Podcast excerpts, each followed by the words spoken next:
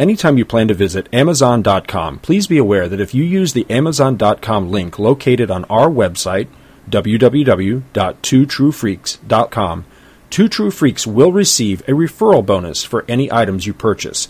There is absolutely no additional cost to you whatsoever for doing this. All proceeds go directly toward keeping new episodes of all your favorite Two True Freaks affiliated podcasts rolling, and it really helps us out. So please, use our Amazon.com link anytime you plan to visit Amazon.com. Welcome to Amazon. I love you.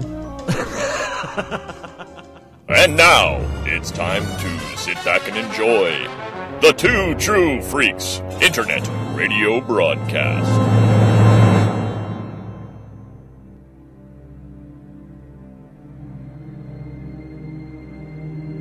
Okay, let's get this show on the road, gang. These freaks are dedicated, hardworking people. I'm Batman. Whosoever holds this hammer, if he be worthy, shall possess the power of Thor. This looks like a job for Superman. Let's roll.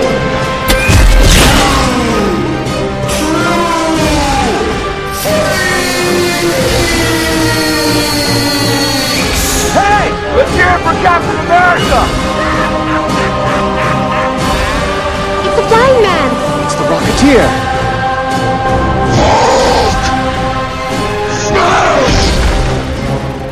Gentlemen, you're up.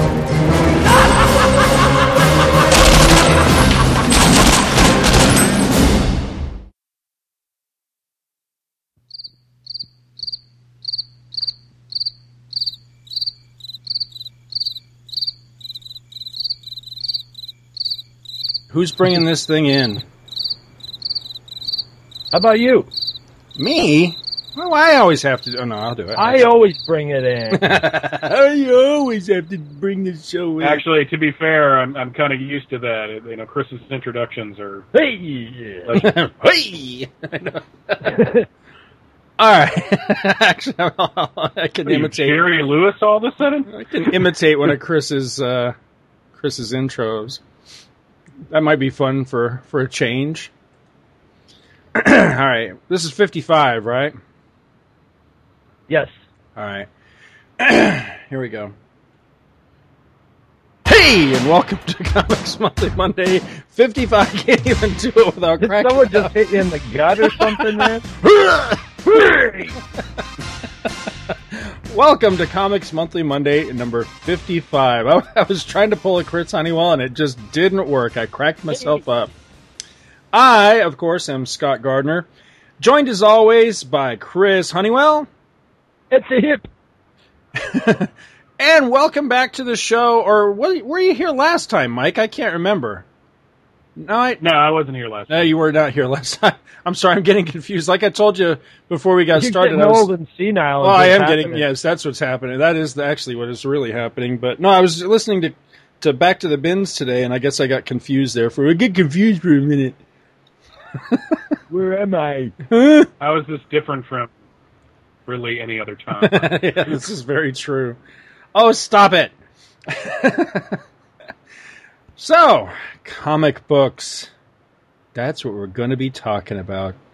Comic books. So, what's new for you? What have you been up to, Mike? well, um, it's it's been a it's up until a couple weeks ago. It's been a quiet couple of months. I really wasn't buying anything because I was uh, saving up for Dragon Con. I was also selling a bunch of books on eBay, which was an interesting experience because sometimes you sell stuff and you don't think you're going to get anything for it, and suddenly the bidding war erupts. There was a, uh, I think I mentioned this on, on one of the other shows we all did together. It may have been just one of the times we were just sitting around talking, but I saw the first appearance of Deadpool for like more money than I thought anybody would ever pay for it. and I'd like to thank Joshua Lappin Bertoni for being the one to finally buy it at eighty-six dollars. Wow. So it's just like holy crap. And first appearance of Cable went pretty well. The, the funniest one is I sold all of my uh, Sp- Amazing Spider-Mans from the past couple of years that I had, and I had from like the middle of the JMS run all the way up to what was that event called? It was it was from last year, and I, I, I split it into lots, and I threw a pretty low opening bid on it because I'm like, no one's going to pay for any of these. You know, Brand New Day was so horribly received, and you know the back issue market just is terrible. No one's going to buy these, and they ended up going for much more than I thought they were going to.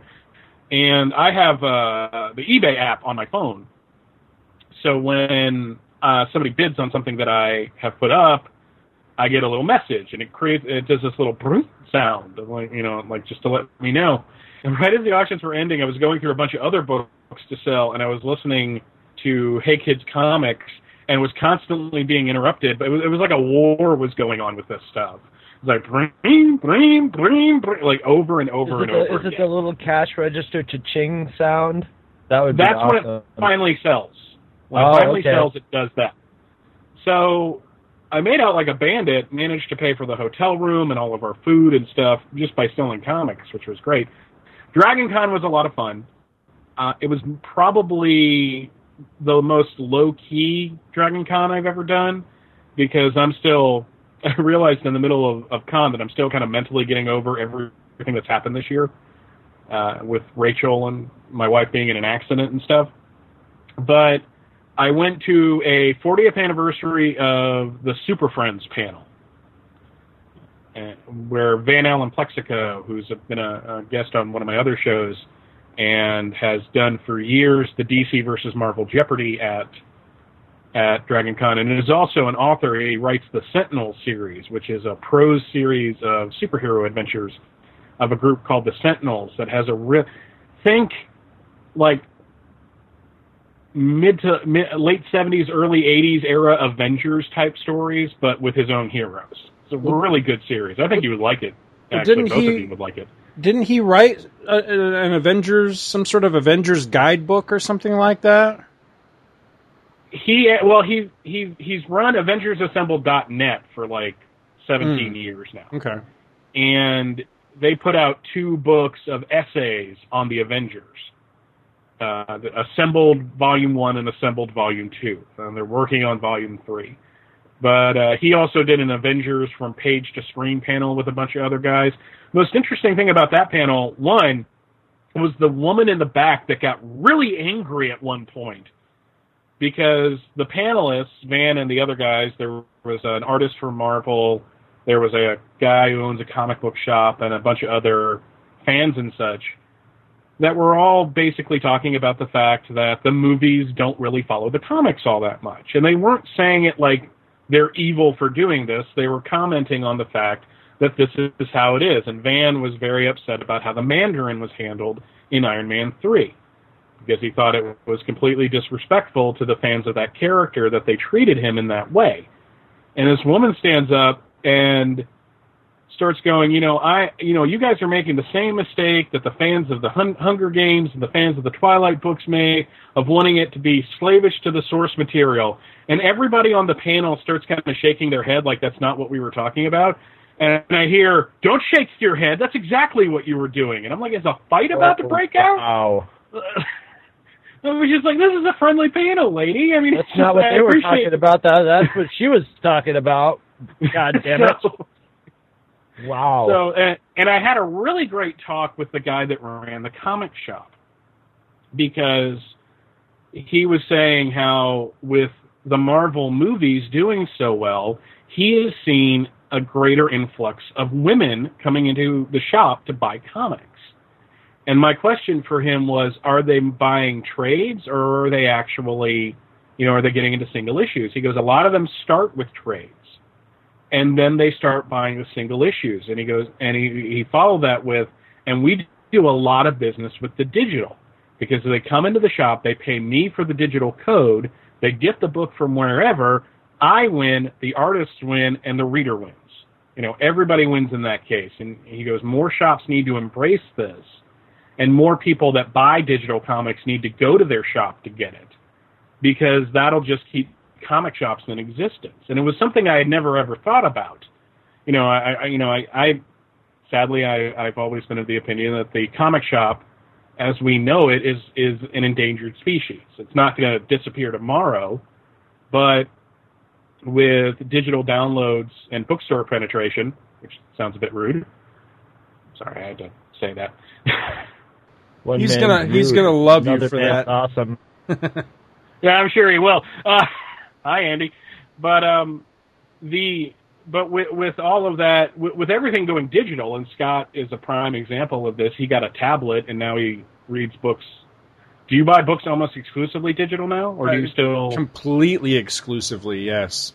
with that, it's just like where where does the specialty shop go? Because special specialty shops, uh, comic shops don't stay open because of back issue sales, and they don't stay open because of trade paperbacks. I'm sure there are shops that have a brisk business in that type of stuff, but what keeps the doors open and what keeps customers constantly coming in uh, to make purchases is the new issues.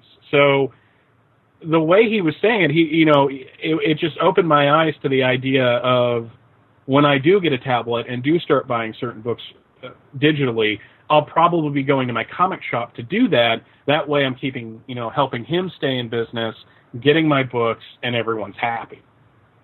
So that it was just that like that. The panel was interesting. The conversation I had afterwards was even more interesting. So that was a lot of fun. The Super Friend Friends panel was was uh, was a lot of fun as well. Uh, the, the geeky thing that happened right before the panel is one of the guys that was on the panel, whose name escapes me, took out uh, his laptop and he has a blue snowball microphone like I do, but it had this weird like Evil-Lyn headdress on it. And I walked up to him. I'm like, "Excuse me, sir, you have a blue snowball microphone. What is that around it?" He goes, "Oh, it's a sound dampener." It's like, "How much is that thing?" He's like, "It's only like forty bucks." And I'm like, "I will be looking into this." Just to make every, you know, just so I can sound better on the shows I'm on. So, but it was a lot of fun mainly because you had a group of people. One, the the sci-fi, the American Sci-Fi Classics track, which I will pimp out heavily because the guys running it were fantastic. Great group. I mean, when I walked into that Super Friends panel, a mini panel had broken out between the last one and the one I was going to, where it was basically minions versus versus apes, and they had like basically a tournament where people would call out different ape characters and different minion characters, and you would get the apes to fight it out, the minions to fight it out, and then finally the minions versus apes. And I think it ended up being Grape Ape versus Enos from the Dukes of Hazzard. Ooh. And it was just funny as hell.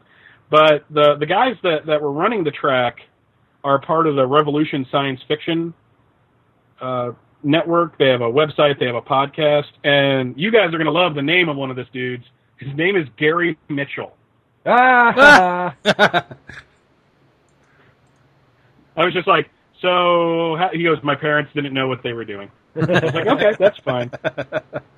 But Gary and the other dude, whose name escapes me now, and I feel really bad about that. They were really Charlie nice. X? They they put together a the the what? Charlie X. Charlie X. Yeah. no, I I think it was Mud. Um, but um, but no, they uh they put together a really like they really engaged the people in the panel, and it was their second year doing the track, and it had grown because DragonCon now has an app for your iPhone or your Android device, and you actually can rate specific panels and tell the people running the panels what you would like to see next year. And based on that, DragonCon will give them more space if they needed to, because they were in a larger area. They had posters all around the room, but the two main posters they had up, and I think you guys have seen this, it's two pieces of art of basically the heroes of the 70s, where you have like the greatest American hero and the Hulk and the Six Million Dollar Man and like all the and like a like Battlestar Galactica all uh, like it was separated into two. On the other one, you had Mentor and Billy Batson and Shazam. Yes, and yeah. uh, Winnebago. Have you guys seen that? Yeah, I it. it had So those- two in it and everything. Yeah, I thought that was Yeah. awesome. I know exactly what you're talking about. Yeah. So they did the Super Friends one, which was a lot of fun because you really got the sense from talking to these people and listening to the people in the audience that a lot of our generation's love for the DC characters comes from the Super Friends. And we and they talked about the comic book series, they talked about the superpowers uh, line and all that. It was just a great panel. They also did a uh, panel that was called "Truly Outrageous: the the the the, the girls of science fiction," which actually was this really great panel about female characters and heroes from you know science fiction from the 70s and 80s. And the last one I went to, what was that? I went to another panel. I'm just trying to remember. It's it's been a long freaking week, and Dragon Con unfortunately is fast uh, erasing from my mind. But no, it was um, outside of that. I really didn't do all that much. I went to some panels with my wife and got to see some people we, don't normally see. Uh, we you know we we only see at Dragon Con basically. Sadly, Shag wasn't there this year. So that was that was kind of sad because usually he and I get together to record while we're at Dragon Con. It's always uh, it's always a fun time. But my favorite moment was the one guy that I got to sign something for me in Artist Alley this year, and that was Jimmy Palmiotti, who's an amazing guy in general. I've spoken to him in years past. I know Scott has as well. Just one of the most engaging people you will meet at a convention because he's really excited to talk to you. Mm-hmm. And I had him sign the my first ten issues of Hardware, which was a milestone book he was the inker on. But I also brought because I thought it'd be kind of funny to get it signed. Milestone had a trading card set, and you could and one of the little, you know, outside of like covering all the characters and the the people in you know the uh, of the Milestone universe, they also had a really fun uh, uh, thing with the artists. So you had you know like a Dwayne McDuffie card and a Denys Cowan card and a Jimmy Palmiotti card. So I brought it to him, and he took it and he signed. It, he goes, "Let me tell you a story about this card." And I knew, okay, this is the moment. This is the thing I'll be talking about on Comics Monthly Monday. Goes, Ebony Magazine did an article on Milestone Comics right around the time this trading card set came out. And Ebony Magazine wrapped the issue in plastic and included a Milestone trading card with every issue. They randomly chose a card to put in there. And he held up the card again. He goes, This was the card that they included in Ebony Magazine. the white guy. and he and apparently he said Denys Cowan was comp- yeah exactly. I laughed out loud. It was it was just it's that's when I go to conventions. Those are the stories I want to hear. I, I Right. you know it's it's it's it's it's great to hear you know well how I came up with this character or how this series came about or you know this is the long road that took us to get to this storyline. But just hearing those like little little mini stories just it just makes the convention for me. My other big takeaway from Dragon Con really had nothing to do with comics at all, but it had to do with the movie Red Dawn, the original Red Dawn with Patrick Swayze and C. Thomas Howell and Lea Thompson. One of the one of the days I, I wasn't feeling too good because Dragon Con is getting more getting bigger and bigger every year. There were fifty seven thousand clocked attendees this year Wow. officially. So one day I was just like, the crowds are too much. I'm just going back to the hotel room. And I watched Red Dawn because it was on Encore. And something occurred to me while I was watching Red Dawn. This is a terrible movie. I was just gonna say I mean, it's as- crap, but I didn't want. I didn't know how you, what regard you held it in, so I didn't want to be insulting. But yeah, that's what I was. I was just thinking to It's a- myself. it's- something struck crap me. Yeah, this is crap. it's a crap movie, but for the time when it was released, it was a fine piece of entertainment of mass. Um, yeah. It, it, hmm. Well, it, it it pushed the right buttons in people because that movie w- wasn't expected to be a hit, and it was huge. I'm surprised there was never a Red Dawn 2, Electric Boogaloo. But what?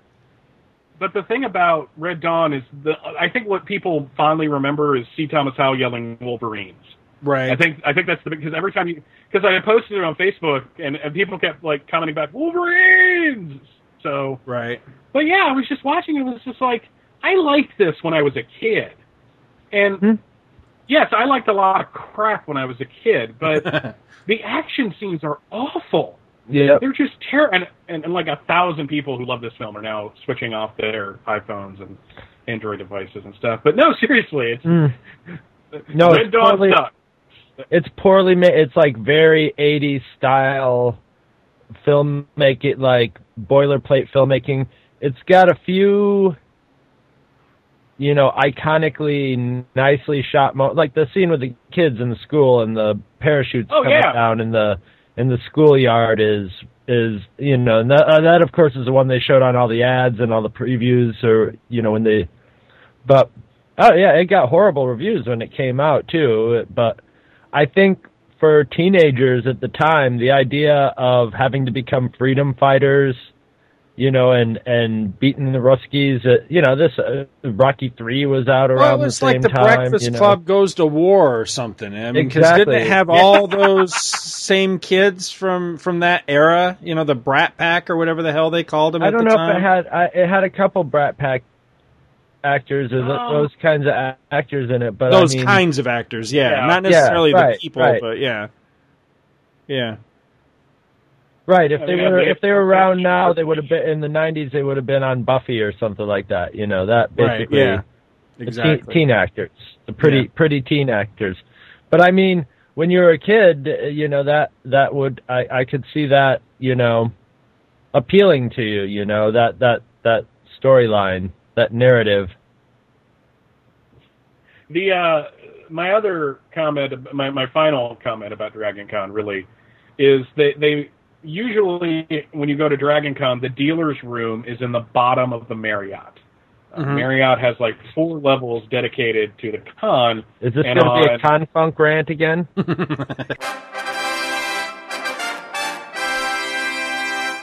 Hey everyone! Faithful friend and acolyte of the Two True Freaks, and gallant co-host of the Vault of Startling Monster Horror Tales of Terror, Hair Metal Hero here. Are you like me? Well, obviously you aren't as awesome as me and my mellifluous singing voice, but that's forgivable. Moving on. Do you like to attend cons? Of course you do. I mean, I don't. But that's only because if I want to be seriously depressed and grossed out, I just stand naked in front of a full-length mirror. Ladies, call me. But if you do attend cons, you know what the biggest downside is? No, it's not the registration line, or the mobs of people, or the insane markup on bootlegs of the Star Wars Holiday Special. It's the dreaded con funk. Yeah, that's right. It's that one of a kind pungent aroma that smells like stale piss, rotten Doritos, and days upon days of mouth breathing, eyeball licking, basement dwelling nerd BO. Well, I'm here to tell you that help is on the way from none other than all the hardworking scientists here at DeMonzo Corp Advanced Olfactory Labs, deep below the bowels of Milan, Italy.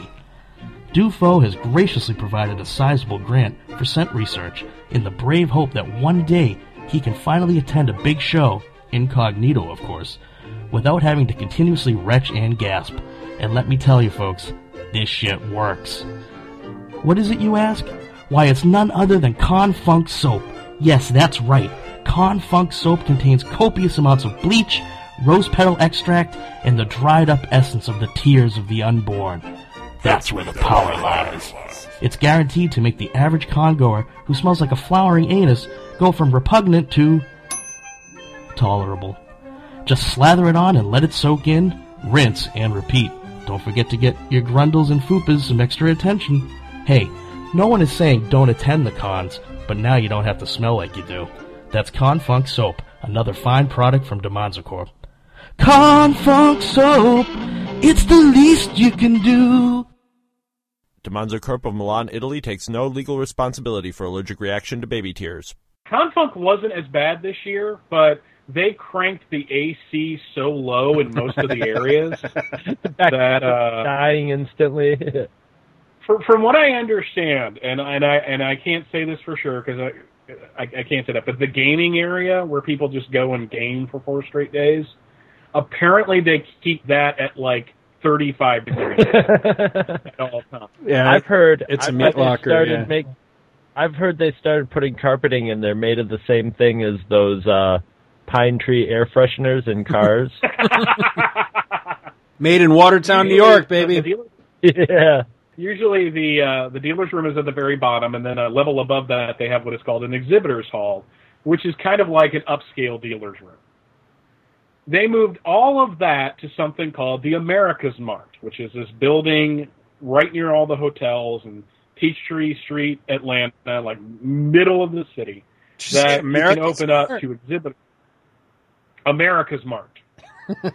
That just sounds like a commercial. It's an America Shop Smart. for all your merch. Shop America Smart. and it was two levels.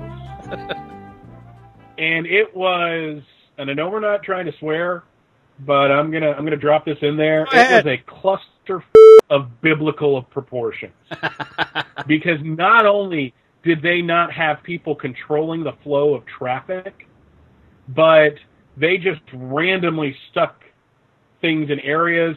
It wasn't very well organized. In the middle of it, they had like a food vendor area, which is yeah, that's what you want. You want somebody, yeah, because fans are notoriously neat and tidy with their Sure. food and drink. Sure, they're picking up that artifact from The Empire Strikes Back right after eating their bloomin' onion. So if you're thinking of going to Dragon Con and you've never been to Dragon Con, and you're going for all four days, avoid the dealer's room on Saturday because it's the most, it's the heaviest traffic day of the con. It's where everybody who's only going for the one day goes. Right. I swear to God, I almost had a panic attack in the middle of this thing because we were all crushed together and traffic wasn't moving. Mm-hmm. And it's just it's like, holy, why don't you have somebody directing traffic here? And the dealers really weren't helping because they would let people just stop dead in front of their booth instead of pulling them closer. And it was just, it was just, uh, it was, it was, it was insane. Sunday and Monday was better. And I managed to snag at this one dealer the Essential Superman Encyclopedia that came out a couple years ago for five dollars. Wow. So that was uh, and and Scott, if you don't have this, get it because you'd love it.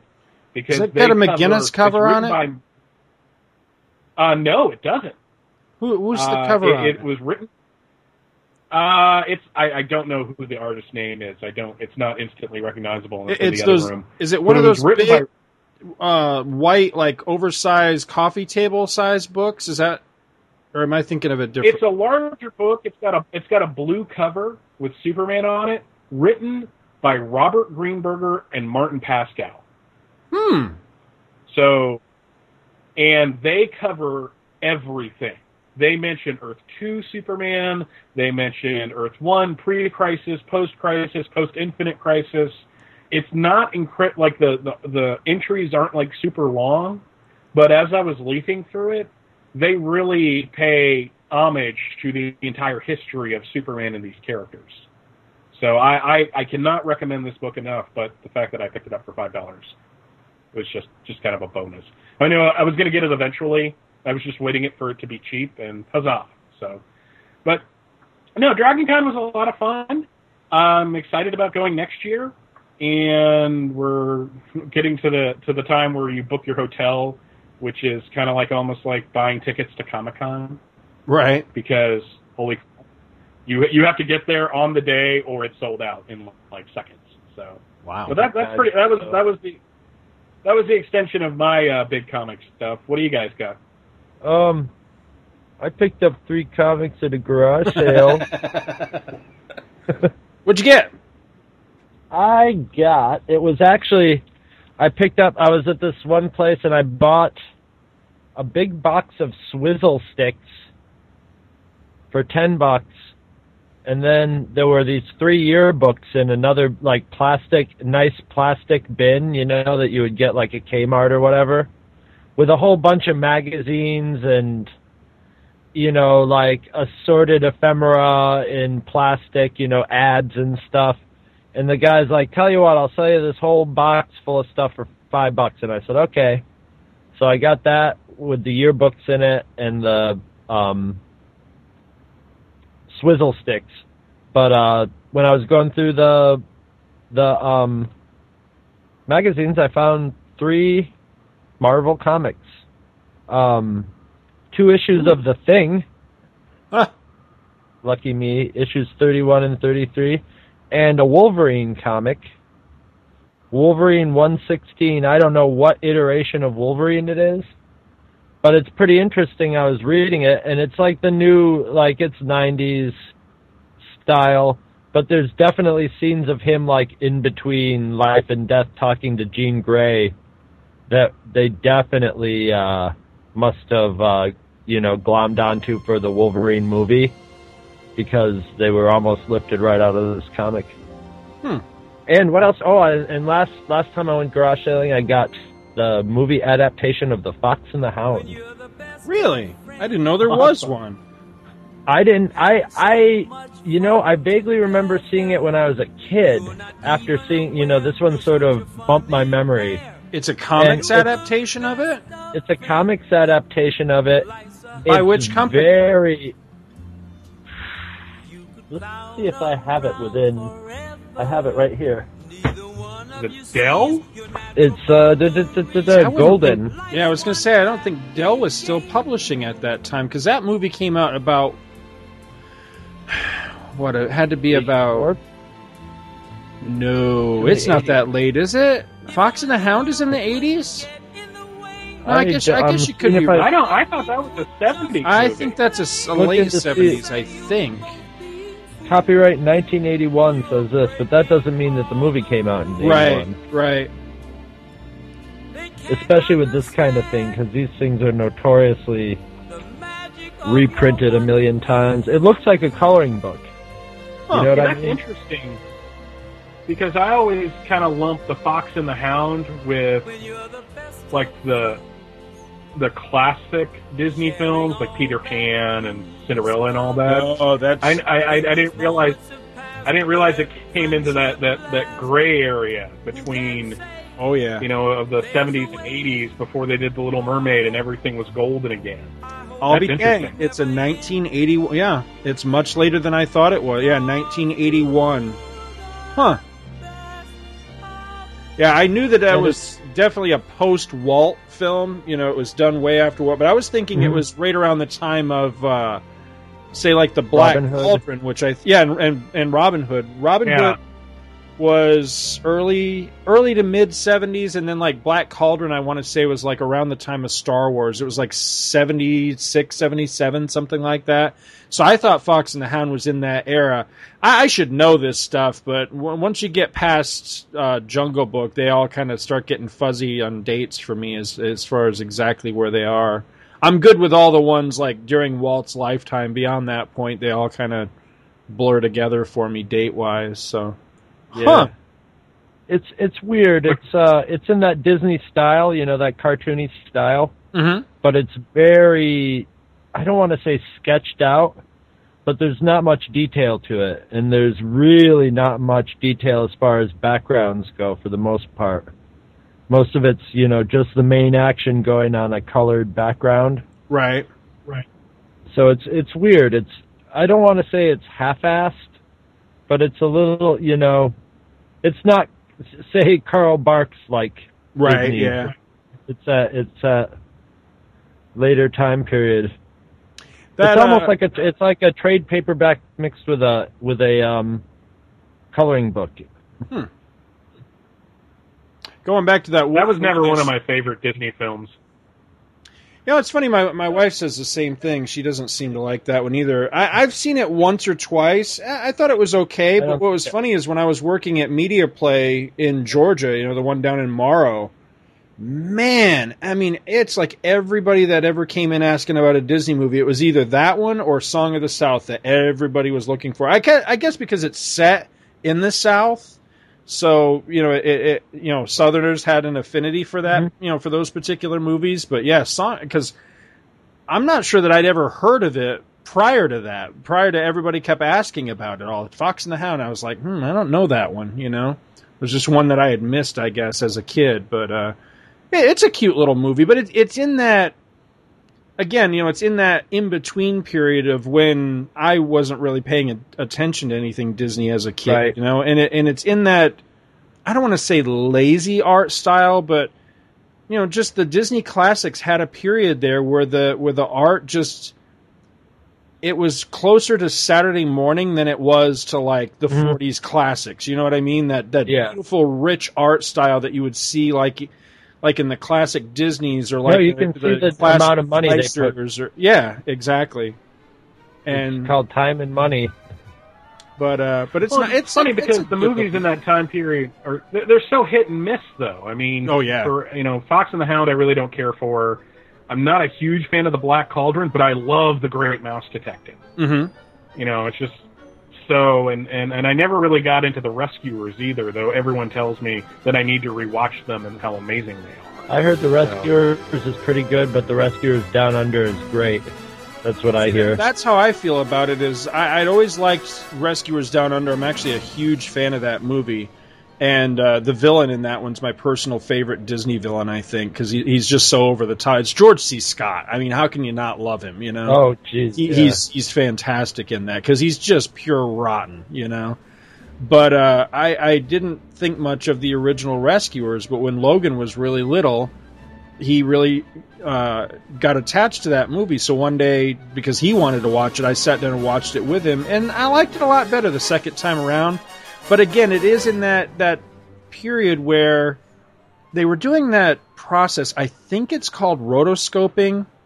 I may be Where they confusing draw over yeah, something. Yeah, draw over. Yeah. Yeah, rotoscoping. And, yeah, and I just I'm not a fan of that because it looks it, it's Lazy. It, it does look lazy. It looks like well, I mean, Disney always used model work. They always did. I mean, if you Right, but at, that's uh, to like figure out how to do the animation. exactly, and and in so this it looked like a test when you saw him Exactly. doing in real life on the screen, if that makes any sense. Because there's footage out there of some of their movies. I know Peter Pan's a classic example where they shot the entire movie live action and then they went back and animated. Mhm. They didn't animate over top of it for the most part. They just used that as a guide to follow. Whereas later on, you get films like, um, you know, like uh, well, all those ones in the '70s periods. You know, you had uh, Ralph Bakshi was was infamous for doing it. Like Hmm. Lord of the Rings was full Yeah. of it. Yeah, and but you know you get like uh, I know 101 Dalmatians is a perfect example of it, to where it is just drawing over the the live action film, and it does look really. It looks lazy, but also it, it has an unfinished look. It's it's like publishing a comic that's just the pencils. That's what it looks like to me. Yeah. It's like it's not inked, and I, I never was a fan of that art style. It, it looks rushed and lazy to me, and I, I've just I, I much more prefer the art style of the early early classics. It's And, a you know, cheat, I think. Yeah. It's a cheat because with animation, you're you're using your art to not always, you know, and Disney's Disney was more realistic than say some animation, but at the same time they were also exaggerated and stuff. Right. So you were using it to pres represent real life. So sometimes you would want it really realistic, sometimes you wouldn't. But when you do that trace over thing, it's almost too real. It's almost like CG sometimes yeah. It happens. I can't remember what they call that um, um, effect that it is in your brain of something where it has to reach that point to where your brain will will you know see it as being real. You know, Right. and you know CG people. That's why CG people always, no matter how much detail they've gotten so far, there's always something. There's always something that's just not right about it that your eye catches unconsciously, Right. and it's the same thing about that. yeah. It's it's true. it's just too real, and it looks out of place with the stuff that's actually animated. I hate it. Hate it. If you want to do the whole movie rotoscoped, okay, then it'll all fit in its own little framework. But Right. Pardon me. I had to bring up an image here.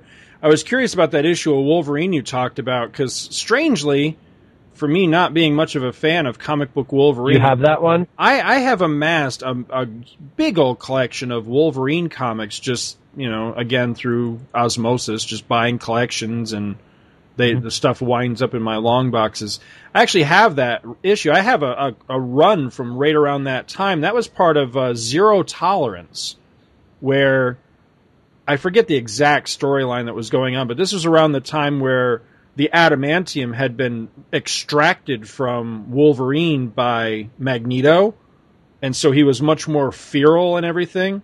But I'm looking at this, and the credits on it is uh, Larry Hama, and then uh, Leinil Yu. I think this is uh, when Leinil Yu was first starting out. And when I first discovered him, I thought his art was fantastic. Well, this might be a different uh, comic because that doesn't match up with who I got.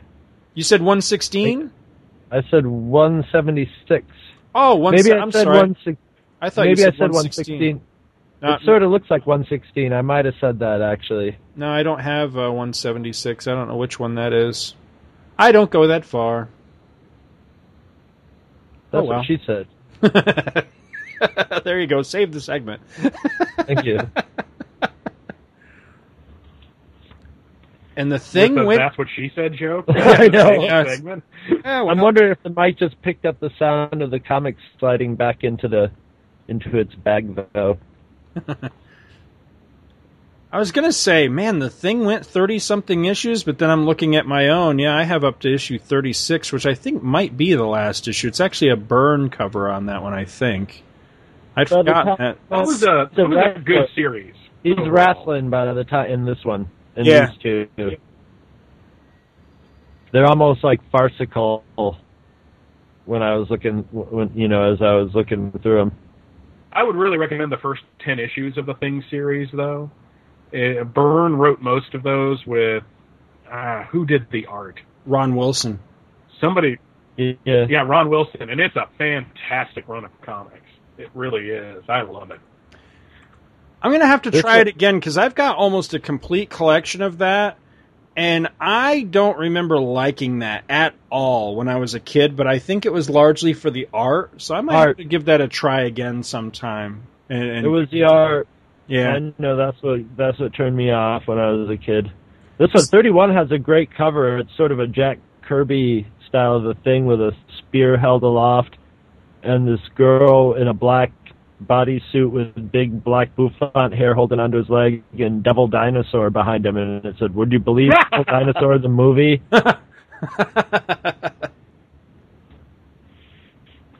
yeah. I There think the art. nothing of what you just said that wasn't awesome.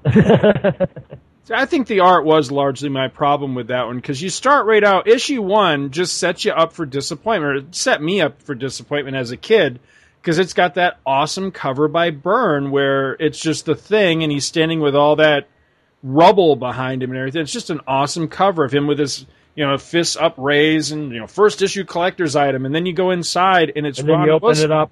who I don't mean to slight because I liked his work on Two in One, but I don't know. It just it didn't work for me as well. But like I say, it, it's been God. How old is that book? That book's got to be thirty years old, easy. So maybe I need to dig it out and try it Mhm. again. It's been a long time. I used to really like two in one. That's right. I forgot about that. I forgot Two in the one. that. I love Two in One. We were And then there talking. was their, their Say what, Mike? there was their X-rated line, Marvel two. I said there was their X-rated line, Marvel two on one. Two on one. Yeah. Uh, Wasn't that? I think that's the Two in first one, issue. one cup. I think that's the first issue where there is actually a misprint on the cover that says two on one instead of two in one. I, I'm I'm serious. I'm well, not. I'm two not in one works just as well. All right. I think it is though. Let me see. I've got it here somewhere. Give me just a second to find that. Because it, I, I think I learned about that in. Uh, do you remember the Marvel? what Was it the Marvel No Prize book? I think Uh huh. where they had all those flubs in there, like famous flubs. Yeah. Damn, I Frank can't. Miller Street person with two left feet. Two left feet, yeah. It sure is. If you look at Marvel two in two in one number one, it's the thing and the man thing, monster versus monster, while a world trembles. There's that strip at the top, that black strip that says Marvel Comics Group, and just to the left of that, above the twenty cent twenty cents price, God, it says Marvel two on one instead of two in There's one. nothing about that cover that isn't gay.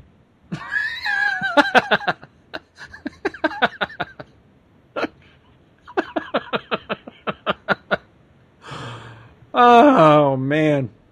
Moving on. Moving on. Well, let's see. Move For me, it uh, it occurred to me yesterday that uh, you know it was my day off and everything, and I was sitting down. I was going to resume my read through. I'm reading through uh, uh, the Star Wars Legacy of the Force series right now, so I have not been reading any comics. But it occurred to me we're recording Comics Monthly Monday. I need to have something to talk about.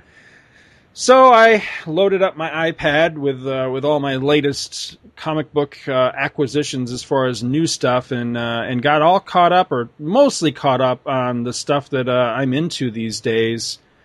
And uh, man, I'm I'm digging it. There's some really really good comics coming out these days, but it's weird because a lot of it. Well, one of the books I can't talk about until later in the show. We're going to actually discuss that one a little bit talked about Guardians of the Galaxy last month. I got caught up on Guardians of the Galaxy. I've been kind of slow to warm to the latest incarnation of that because I was a big fan of the last incarnation, and this one's slightly different, almost like they had a, a mild reboot or something. And I wasn't really feeling it. I was like, what happened here? It felt like there was a serious disconnect. But at the end of the last issue that I just read, it seems like maybe they're going to be addressing that in the near future, like what happened. And so I'm looking forward to that. I think that book is uh, is really really good. And another book that I just got caught up on, I think, is going to be our get Chris uh, to read a goddamn superhero comic for next month. So I can't talk about. Hey. So really, the only other one to talk about at the moment is uh, the Bionic Man from Dynamite Comics, which you may or may not recall. Uh, Andy Leyland and I, uh, Andy Leyland of Hey Kids Comics, we did a show on that way back. It's been a long time now. It's probably it's got to be a year and a half easy. We did, I think we did like the first six issues or something of that series. We were really, really excited for it. We really thought it was fantastic. Wasn't that like? Wasn't that Kevin Smith was doing it then? Yep, Kevin Smith. Is Yeah, he done with that now though? He's Yeah. probably done with that by He now, right? first- He'd never last long. No, he did the first. I don't even think it was a full twelve issues. I want to say it was the first ten issues. I think something like that. But it was a complete story. It from from the rumors I've heard, and I, and I believe this is true. It was essentially his pitch for a movie, for a for a six million dollar man movie or Bionic Man movie. They're they're calling him. They don't call him the six million dollar man anymore. Now they call him the Bionic Man. Yeah, And, six uh, million dollars would be kind of cheap. well, they, yeah, they they make that joke in the series too, which I thought was really, you know, it was funny and it, but it was apt as well. You know, yeah, six million dollars doesn't doesn't go near as far anymore. And I thought his run was fantastic. It really set the tone and it set the template for the series. But I was a little bit nervous what was going to happen as soon as Smith left. I, I really figured that the book wasn't going to last long because, for one, you know, he was the, the big draw to get a lot of people to read the book in the first place. Plus, as soon as he left, the artist who I can't remember at the uh, uh, right at the moment who was doing the art, but the art was fantastic, and the artist bailed as well. So they went, uh, you know, they went under uh, a huge, uh, you know, change of the creative team, and then they made what I felt was just this was going to be the mistake that was going to kill the book. Almost immediately after the end of Smith's run, they did Bionic Bigfoot and I thought, really? You know, for one thing, it's way too soon to do a story like that if you're going to do that story at all. But my, my big thought was, why, why would you do that story? Other than there's only so many stories that are Just fan of, service. Yeah, exactly. There's only so many stories that are out there as kind of classic six million dollar man stories. You know that that everybody that remembers the series remembers one or two different episodes, and it's usually like the pilot era episodes, and then it's Bionic Bigfoot. Everybody remembers that, and so they did that story, and it's not like it was bad. It, wasn't horrible. The art wasn't very good, I'll be honest, but the story was it was serviceable. But I really thought, well, that'll be it and uh, and I was uh, I messaged uh, Andy the other night and was like, "Have you continued to read that book?" And he said, "Yeah, I read it through issue. I think he said like 21 or something, and then I dropped it."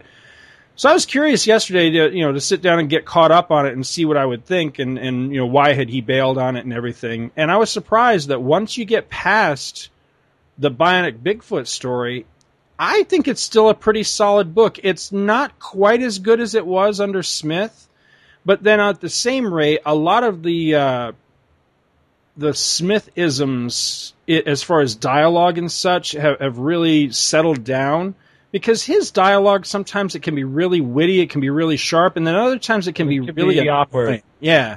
Yeah. And I there were a lot there was a lot of his run as much as I enjoyed it, there was a lot of it that I found more annoying than witty. So the dialogue has settled down quite a bit. And uh and I find it to be a really enjoyable book because it's it's a lot like the old TV show in the sense of you know he's a secret agent. He's he's uh, basically he's a super powered secret agent, but they have really gone whole hog with the whole bionic thing to where they I think they acknowledged the cheesier elements of the TV show, and so they tried to address those. So rather mm-hmm. than it being a guy that was all busted up and he's got, you know, so he's got a replacement arm here and a replacement leg there and a replacement eye here, he's essentially entirely bionic. They they just went, you know, they went there. Instead of being, you know, having him be a piecemeal man, he, he's essentially he's like robot man now. You know, he's Yes. entirely bionic, but with a he still has a human brain essentially. And I thought that that was a really fantastic way to go with the series. So on a power level, he's he's pretty much like Golden Age Superman power level, to where he can leap great distances. He's super fast. He's super strong, but you know he's not ridiculously so. He can't fly.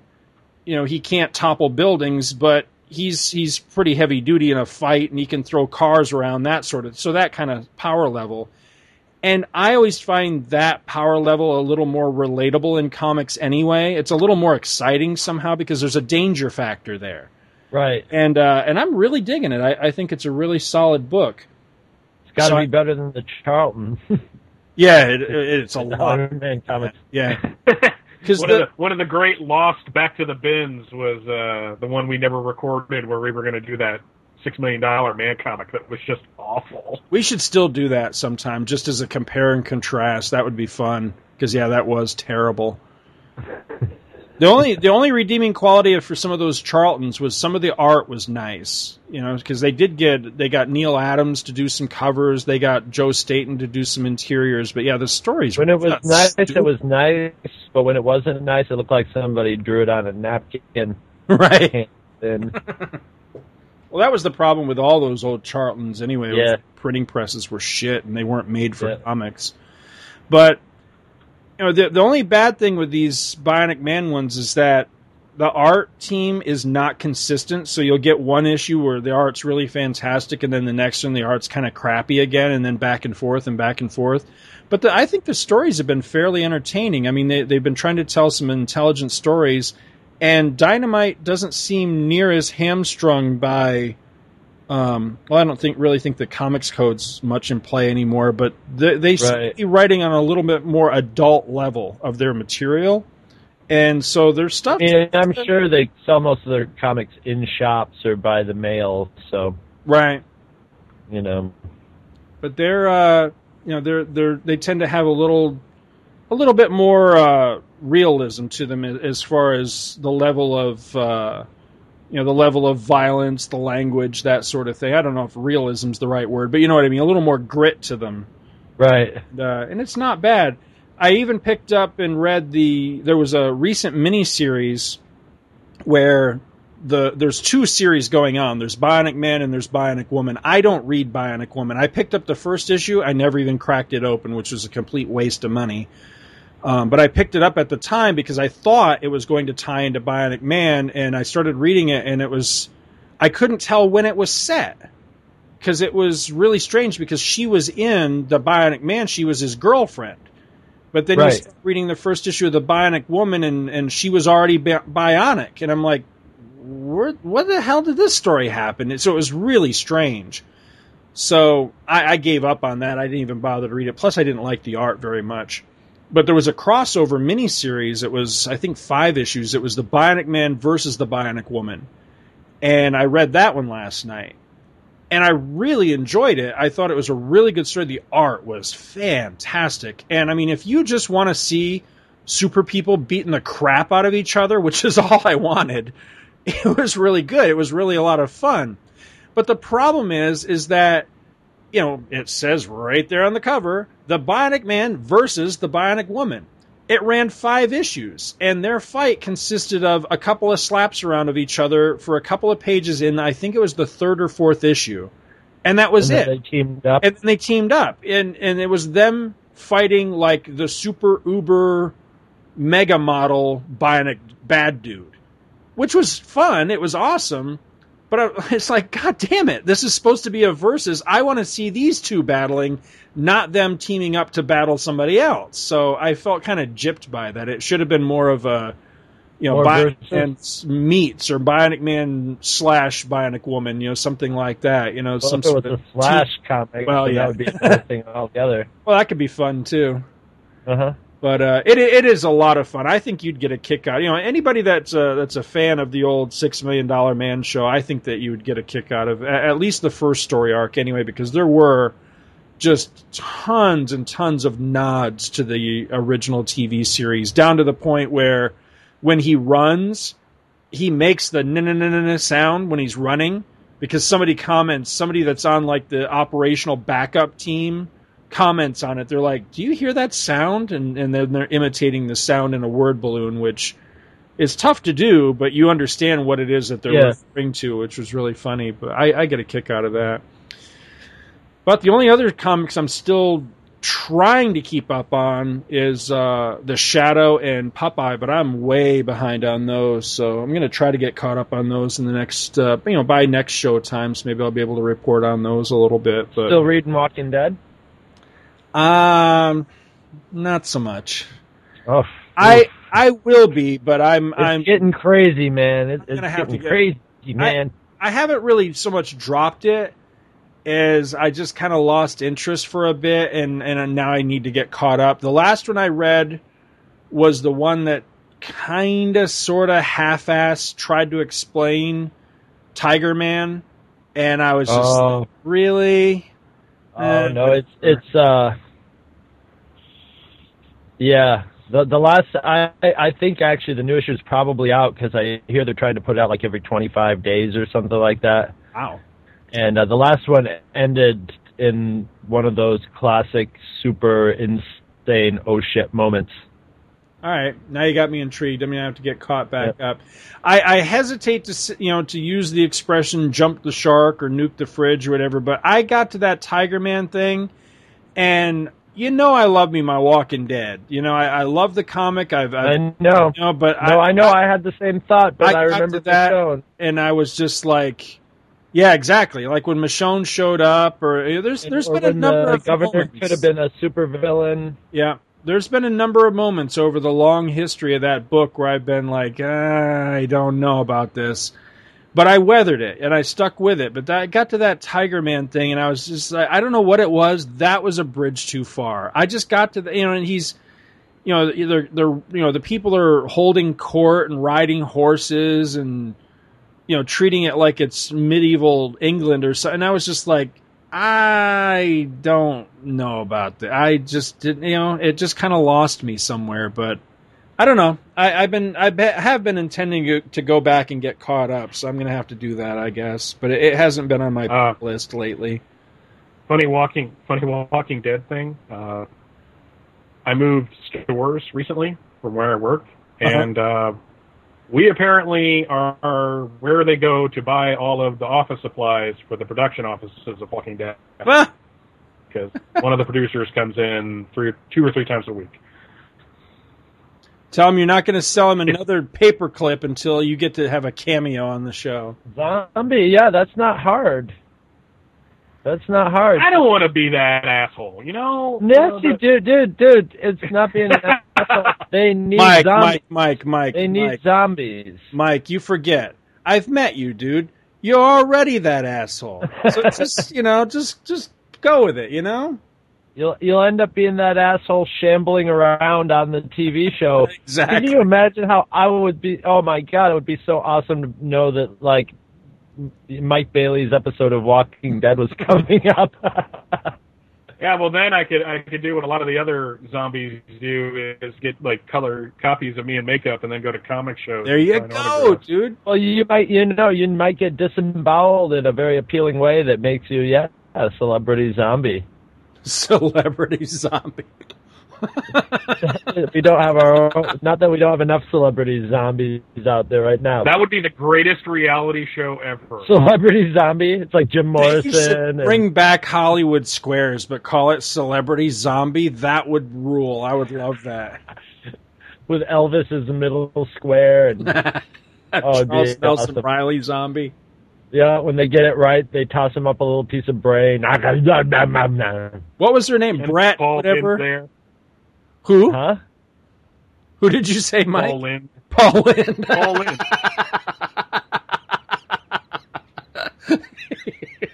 what, what was the Give me one? some of that brain. The one that sat right next to uh, Charles Nelson Reilly. Brett. What was her name? Brett something. I can't remember her Brett name. Butler or something Brett- Are like you, that. are, are you confusing Hollywood Squares with Match Game? Match game. Match game. Yeah, I was talking. What match game? Hollywood Squares. It's all the same damn thing. You're thinking Charles Nelson Reilly. That's what I said. Didn't I? Didn't I say Charles Nelson? Yes. Reilly? Yeah. Oh, okay, okay, yeah, yeah. That's But that's the, the woman Game. he was walking, he was talking about, was always on Match Game too. That's what Gene Rayburn, who was the host, who was the human, the human being who looked the most.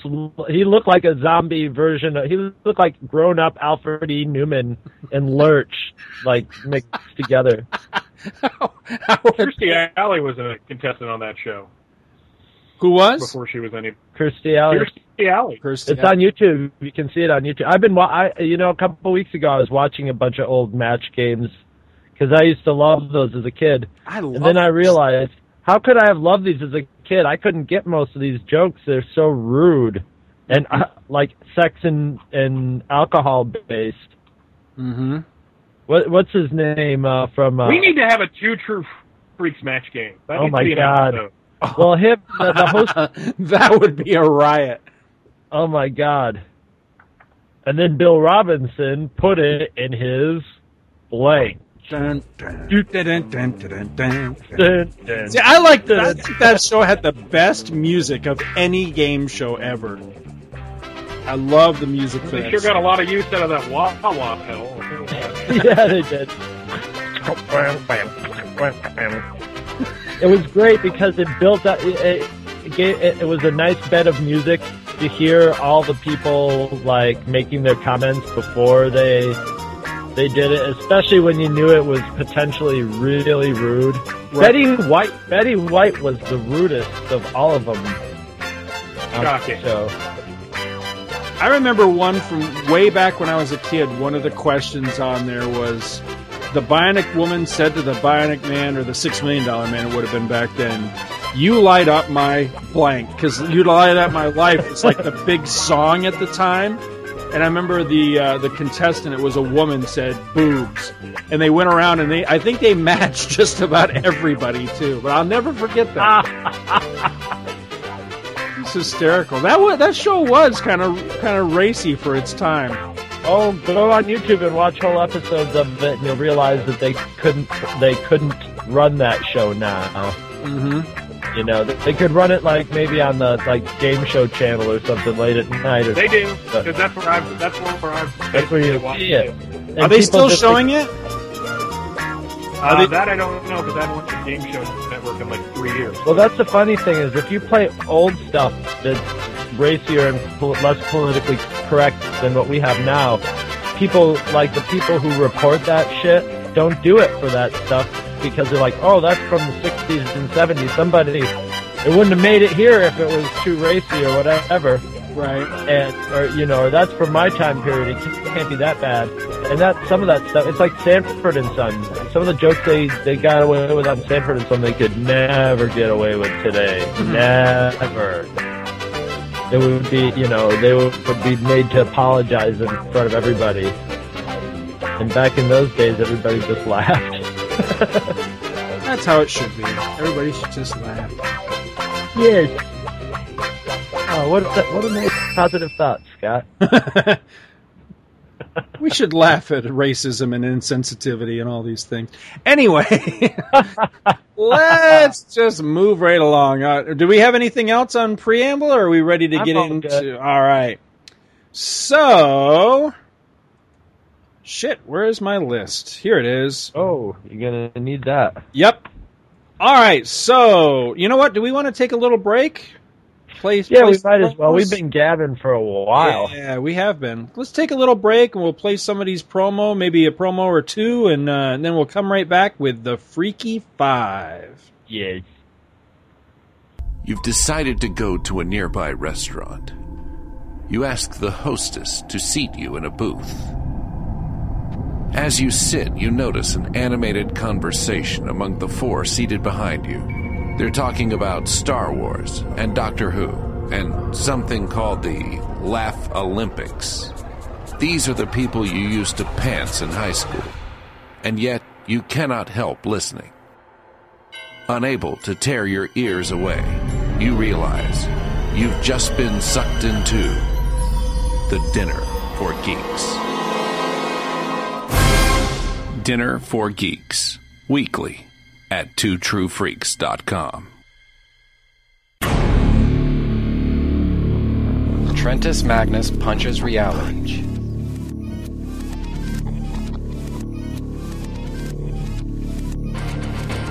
Movies, comics, and TV shows. Listen as Trentus Magnus punches reality.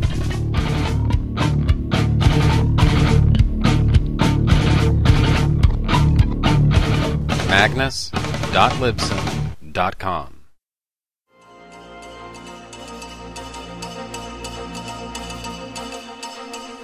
Hello, Scott, Chris, Paul, Bill, Mike, Greg, Peter, Bobby, Marcia, Jan, Cindy, Carol, Alice. It's Tom Panarese with my report from the Baltimore Comic Con, which I had the pleasure of attending on Saturday, September 7th.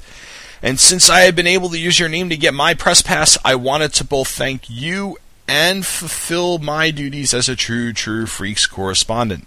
If you're unfamiliar with the Baltimore Comic Con, this was its 14th year, and it has grown quite a bit from when it was established, moving from a hotel ballroom uh, in a hotel up in Towson to the convention center downtown by the Inner Harbor. Next year, in fact, they're adding a day. They're going to one of the bigger halls of the convention center, and that's pretty cool because the convention is still very comics focused, and most of the guests are creators, and most of the panels are comic centered. So it's a really, really good treat for comics fans. I guess I'll start with the big news that came out of Baltimore as far as news goes. We've got two things. Uh, the first concerns George Perez, who prior to the con had announced that he had signed an exclusive deal with Boom Studios. One of the Baltimore panels was a Perez retrospective, at the end of which he announced the name of his first project with Boom, which is called She Devils and will be a miniseries that comes out in 2014. There's not much beyond that and a piece of promotional art, but it's creator owned Perez work, so it might be worth keeping an eye on. The second big piece of news had to do with the DC New 52 panel. The Thursday prior to the con, J.H. Williams III and W. Haden Blackman announced that they were ending their run on Batwoman with issue 26.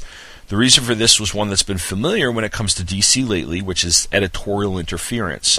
According to the statement they released, storylines had been changed at different points, and the last straw came when DC editorial forbid the marriage of Kate Kane and Maggie Sawyer. Once they put out that statement, portions of the internet blew up, accusing DC of intolerance, homophobia, and what have you. However, at the very beginning of the panel, Dan DiDio went off script, stood up, and addressed the controversy directly, saying that it's not that they don't want her to be married, they don't want anybody to be married to anyone. And when we went out with the new 52, and even before the new 52, we had one very clear idea in our minds with the Batman group. They shouldn't have happy personal lives. They shouldn't. They put on a cape and a cowl for a reason. They're committed to being that person. They're committed to defending others at the sacrifice of all their own personal instincts. And for me, that's a very important statement to make. And that's something that we reinforce because if you look at every one of the characters in the Batman family, their, character, their personal lives kind of suck. Bruce Wayne, Dick Grayson, God rest his soul, Um, oops, I shouldn't have said that, shouldn't I? Uh, now I got the Nightwing people pissing me again. But Tim Drake, Barbara Gordon, and Kathy Kane. It's wonderful that they try to establish personal lives, but it's also just as equally important that they put it aside because they know what they're accomplishing as the hero takes precedence over everything else. That is our that is our mandate, that is our edict, that is our stand with our characters. We reinforce this with every single of the books, with every single of the writers. You wonder what editors do? That's their job. The whole thing of Didio's speech is about three and a half minutes. Personally, I'm not going to editorialize too much except to say that I'm annoyed. Uh, I do believe that DC honestly wasn't trying to be homophobic, and that's not why I'm annoyed. I'm just annoyed that it seems like they're simply being lazy here. Uh, DC doesn't seem to be trying to give us anything beyond like gimmicky retreads of stuff from 20 years ago, and you know, I'm starting to fall into that camp that, that so many other uh, older fans are falling into of a comic fan who's kind of feels alienated by all this because not that I need deep, deep stories and not that I don't like big fights, but I don't know. I, I just I, I I have no problem with a superhero being married, for instance. It's just it just I just don't get it. But that is something we can discuss forever, and I'm pretty sure we have in different circles on Facebook and message boards and podcasts and what have you. And I would rather focus on the very good time I had at the convention, the fun that I had in the convention, because that why that is why I was there, uh, you know, to just enjoy myself. Um, I wound up with plenty of signatures. I did a lot of shopping, and I even have a couple of reading recommendations that I'm going to make along the way. Creators of note I got to meet were Adam Hughes. He signed my copy of New Titans number 93. That's the one where Starfire poses for a porno mag, as well as several pages of the binder edition of, of Who's Who. Allison Sohn, his wife, uh, who is also a fellow artist and had the booth with him, said that they actually get a number of requests here and there for the original artwork to the Who's Who profile of Ice from the Giffen DeMatteis JLI, uh, which I think some of you might remember that particular uh, particular pinup. Uh, speaking of Giffen DeMatteis, uh, both of them were there. They're both very nice people. Uh, Michael Golden was there, and Michael Golden signed a few issues of the Nam for me, and hopefully will be on a future episode of In Country if I can make that happen. I met a few other people. Um, Art Baltazar and Franco signed some of my son Brett's Superman Family Adventure comics that I had brought with me. Uh, Franco drew a sketch of Krypto I got to take home for him. I also got to meet and talk to Mike Kunkel, who is drawing uh, Hero Bear and the Kid, uh, comic that I started picking up and, and Brett and I read together. He signed a couple of the books. He drew a little hero bear on the cover of the special, and I got to buy a stuffed hero bear. So I took that home as well. Uh, in fact, there was a whole slew of kid centered stuff at uh, the convention that made this for really nice, friendly. Uh, family friendly and friendly overall atmosphere. There were a lot of kids running around, kids in costumes and kids not in costumes and stuff. It was really, really cool to see. I also got the chance to talk to Rob Kelly, uh, he of the Aquaman Shrine, the Fire and Water podcast, Who's Who, the definitive podcast of the DC universe, and what have you, and the crew creator of Ace Kilroy. In fact, I got some Ace, signed Ace Kilroy stuff. Uh, Rob was incredibly nice. Uh, I cannot wait to read his book, Hey Kids Comics. Uh, True was True Life Tales from the Spinner Rack, I believe is the subtitle. It looks really, really cool. It's apparently in the mail on its way to me, and by the time this airs, I'll hopefully have it in my hands and I'll be reading it. I, I can't wait. Uh, Terry Moore was another person I got to talk to. My wife and I have read all of Strangers in Paradise, and uh, I've really been enjoying his new series, Rachel Rising, which, if you haven't checked out, I'd recommend tracking down an issue or trade because it's a really, really good horror comic. Uh, really well worth the read. But my big signature for the day was George Perez. Uh, I got in there. Uh, I was one of the first 50 people in line of the regular people, not the VIPs, because I showed up two and a half hours early for the convention. And got in there, got my little ticket, uh, and then went off to talk to other people. Best idea ever, by the way. I got in at 10, didn't get to meet the guy until 12. So those two hours I was able to run around the convention, have a little fun, and come back and see if they got to my number yet. Couldn't be nicer of a person. I'd heard that, but it's really, really great when people live up to their reputations. He signed my hardcover copy of Crisis, my copy of New Titans 38, which I brought because it's a comic book that I actually teach in my English class. In fact, I told them about that. I, uh, I teach 10th grade English. I actually teach this in my advanced English class as part of a unit on stories about family. There's along with this essay we read about a guy who, real, who discovered that he was adopted and was searched to find his true identity. So I, granted, I make 30 photocopies of the book, but we read it, and my students uh, really, really enjoyed it. I'm glad. They, wow. they, they enjoyed how much it was a, a Robin story as well as a, a Donna Troy story. They didn't understand why Robin and Donna Troy weren't a couple, and I told them I couldn't explain. hey, hey, sometimes things don't happen that yeah, I know. but I, this is a real treat, and, uh, and and thank you so very much. My pleasure. All right, Thank take you. care. It was great meeting you. Thank you. I also had him sign uh, the Wonder Woman and Troia pages from the Who's Who binder edition, and I know it's not a lot for him to sign. Well, I mean, I could have been one of those guys with a pile of stuff. There were plenty of them, but I limited myself on purpose, especially since there were so many other people there behind me. And when he was signing for me, he actually had maybe about 45 minutes before he had to get to his own panel. He was doing sketches though for for a for an additional donation to the Heroes Initiative. So I, I put in some money and I got a Wonder Woman sketch for my wife, which I took home. I had it framed uh, and it's now hanging in her office. Uh, it's gorgeous too. It is is absolutely gorgeous. I won't bore you guys to death uh, with my purchases, except to say, while last year I picked up a ton of trades for really, really cheap, this year it was a lot different. I wound up with way more back issues in my bag than trades. But I got some really, really cool stuff on the cheap, including, of all things, both issues of Who's Who in Star Trek, which I couldn't pass up since they were a dollar. So, and I've never seen them before anywhere, so I was pretty psyched about that. And honestly, that's about it. Um, I'm sure I'm forgetting something or someone in here. Uh, overall, though, I had a great time. I'm already looking forward to next year. I want to thank you guys again for not only letting me drop your name for the press pass, but for giving me the chance to report back.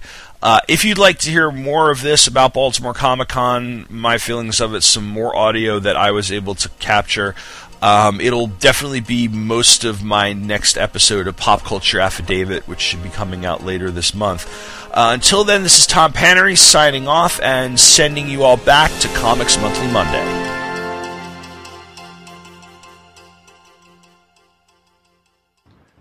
All right, welcome back to Comics Monthly Monday number 55, and now we are going to get into the Freaky Five. What's all the hubbub? Freaky Five for this episode is the top five most inspired casting choices for a superhero movie.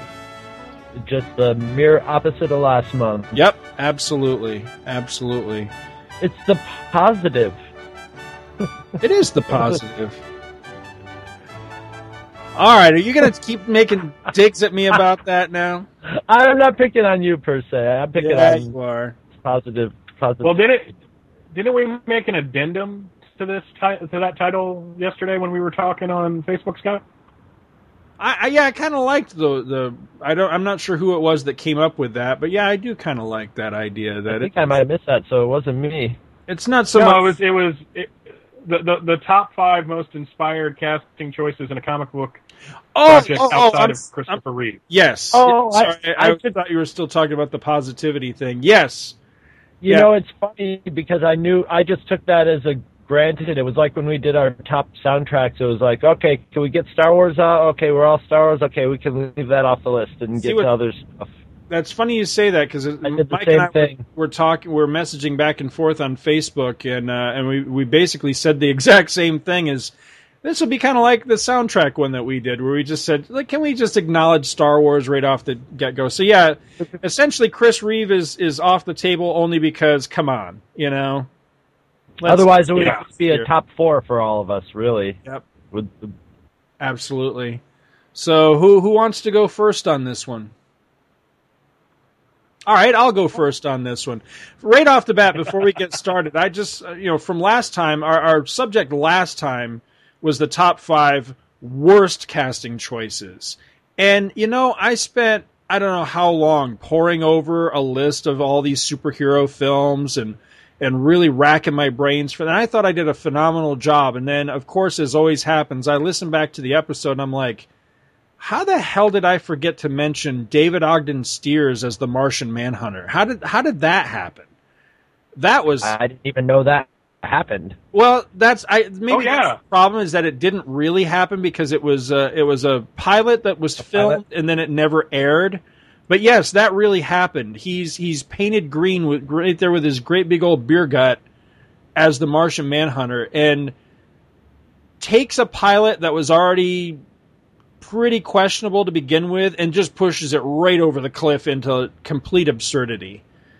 He it was just a ridiculous a- casting choice. It's like, really, you're gonna you're gonna take uh, oh, what the hell was his character on Mash there? Um, Um, Winchester. Winchester and cast him as the Martian Manhunter. Really? Okay. But anyway, Personality wise, say what? Personality wise, it worked. Yeah, maybe. I mean, I could see maybe like voicing the character or something, but yeah, uh, I don't know. He just resemblance wise, not so much. No, no, not at all. I mean, the pilot is awful. Don't don't get. I mean, it's it's it's not as bad as Legends of the Superheroes and the Superheroes roast. yeah, or the roast is Oh. embarrassing by today's standards. Oh, but but a lot of the but but you can't get worse than that. By the way, uh, you can you can buy those now from Warner. Uh, exclude you know like the basically the same thing they do with like the Cathy Lee Crosby Wonder Woman pilot and all that. You can buy it directly from Warner Brothers through Amazon seriously, on DVD. Wow. Yes, I'm that's okay. I'll pass on that one. I have a bootleg of it, and that's all I'll ever need. Nice to know, but yeah. yeah. um.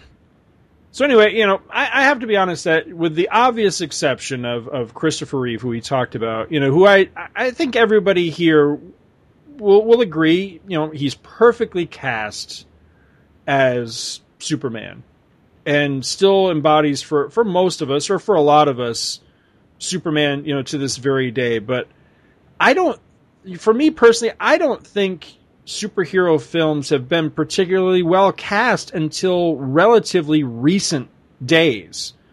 With, you know, with maybe a few notable exceptions. So a lot of my list is going to be fairly recent stuff. But anyway, um, going in a definite order here. Number five, Alec Baldwin as the Shadow. I uh, I I love that movie, and I think Never he's really really solid in that movie because now, granted, I didn't know a hell of a lot about the Shadow going into that series or into that movie. All I really had to work with uh, was the Howard Chaykin miniseries, The Shadow Returns, which man, I wish they had made a, a sequel with Alec Baldwin adapting that story. That would have been great because he reminds me of the Shadow in that story. And then there was the the uh, limited series. Was it a limited series or was it just a series that didn't last very long? But there was a series that DC did right after that mini with uh, Bill There was two. Two of them, yeah. There was the Shadow, and then the Shadow Strikes, written by uh, Gerard Jones, and I think That's art by. Eduardo Barreto. Yeah, I never did read the Shadow Strikes. I've heard it's really good, but yeah, I, I read the I read the you know the mini, of course, and then I read the the series by uh, or that I can't remember if Sienkiewicz worked on the interior, but I know he did the covers for it, and that was a really good series for as long as it lasted. I enjoyed that a lot, and I just I thought that that Baldwin really nailed that character. Plus, he's got the voice for that. He's got the profile, and back in those days, that was before he was like sort of the portly guy. Right. Or not portly, but he just like got barrel chested, and that was in the day when he was young and lean and mean, and he had that that pointy face for the shadow. You know, he in profile he looked right. You know. Well, what's neat is there's several scenes in the movie where you can see he actually mutates his face when he's the shadow. He you know he has like a more elongated nose and everything. Right. And it was really neat the little makeup trick that they they used in those scenes to so that he wasn't you know, it wasn't just a Clark Kent effect. It wasn't just glasses or a scarf in this case. He actually Right. physically changed the, the features of his face when he became the shadow. I always see. I always got it that he was just using his power to cloud men's minds to Right. make people think he looked like that. right, yeah, that's what I And mean. it wasn't like Right. Oh, okay, okay. I thought Yeah. it was like a physical. No, like no. He he sat there and pulled on his nose a little bit. But no, that's what I mean is that he he used his power um, to mutate himself. You know what I mean? But I, I didn't mean physically necessarily, but to other people, he did appear as a completely different person, and I, I really liked that because you can see there's a moment toward the end of the movie where he's uh, fighting. Um, oh, what was his name? I wanted to say Shere Khan, and that's not right. It's um, it is Khan. it's Khan something I can't remember, but he's fighting him, and you can see his concentration keeps slipping, and every time his concentration slips, he reverts back to Alec Baldwin, which I thought was a really cool effect. So you can see that it's all mentally based. It's all based on his his concentration and his willpower, and I thought that was really cool. Um, number four, Thomas Haden Church as Flint Marko, the Sandman in Spider-Man Three. That dude just plain just look he looks like he just walked right out of the pages of the comic. He just looks like the sandman and i thought he was really good in that role. I, I liked his voice. I liked it, you know just the look of the character. Um, I, I thought it was a, a really inspired bit of casting. And i was trying to think if there was anybody else in those spider-man you know the original spider-man trilogy of films that i thought was particularly inspired, and I really don't think so. I thought those films were pretty badly miscast too, except maybe for Doc Ock. I really did like. Uh, I was about to. what's his name? Don't get ahead of myself, sir. Oh, okay. But uh, yeah, I mean, pretty much everybody else in those, I, I thought was like most of them. I just looked at and went, "Really, that guy or that girl?" But uh, but Church as Marko, I, I really liked him in that role. I, I of course I've always really liked the Sandman anyway, but he just plain looks like the guy. I thought that was really neat. Um, number three, Edward Norton as Bruce Banner in the Incredible Hulk. I thought he nailed the role, and uh, and I really liked his portrayal of Bruce Banner. You know, Bruce Banner to me, it, it's one of those roles that should be almost throwaway where you could kind of plug anybody as long as they're a decent actor in there because let's face it none of us go to a Hulk movie to see Bruce Banner. We all go to see the Hulk. But this was the first Hulk since say the old TV series where I actually enjoyed the Bruce Banner parts of it. I you know Mhm. I, I liked him and I- and I actually enjoyed the non-Hulk portions of the movie because he was very engaging and uh, and I really liked him in that role. And I felt he was playing the character which I don't really think anybody else did before or or since for that matter. As much as I like Mm, the what's his name Ruffalo as I as Ruffalo nailed it. See, I just, I don't, you know, physically he doesn't resemble my idea of Bruce Banner. Bruce Banner should be a little scrawny guy, and I think Ruffalo's kind of beefy, you know. But I mean, I, that's I don't want to. I don't want to open the door to, to floods of people going, "You're nuts," because I, you know, everybody loves the guy, and I loved him too. I thought he was great in the Avengers, but if I had my pick, I'd I'd want to go back to Norton. I thought Norton was just great as Bruce Banner. I really enjoyed him. Norton. Norton. Uh, number two, for many of the same reasons as Christopher Reeve as Superman, Chris Evans as Captain America.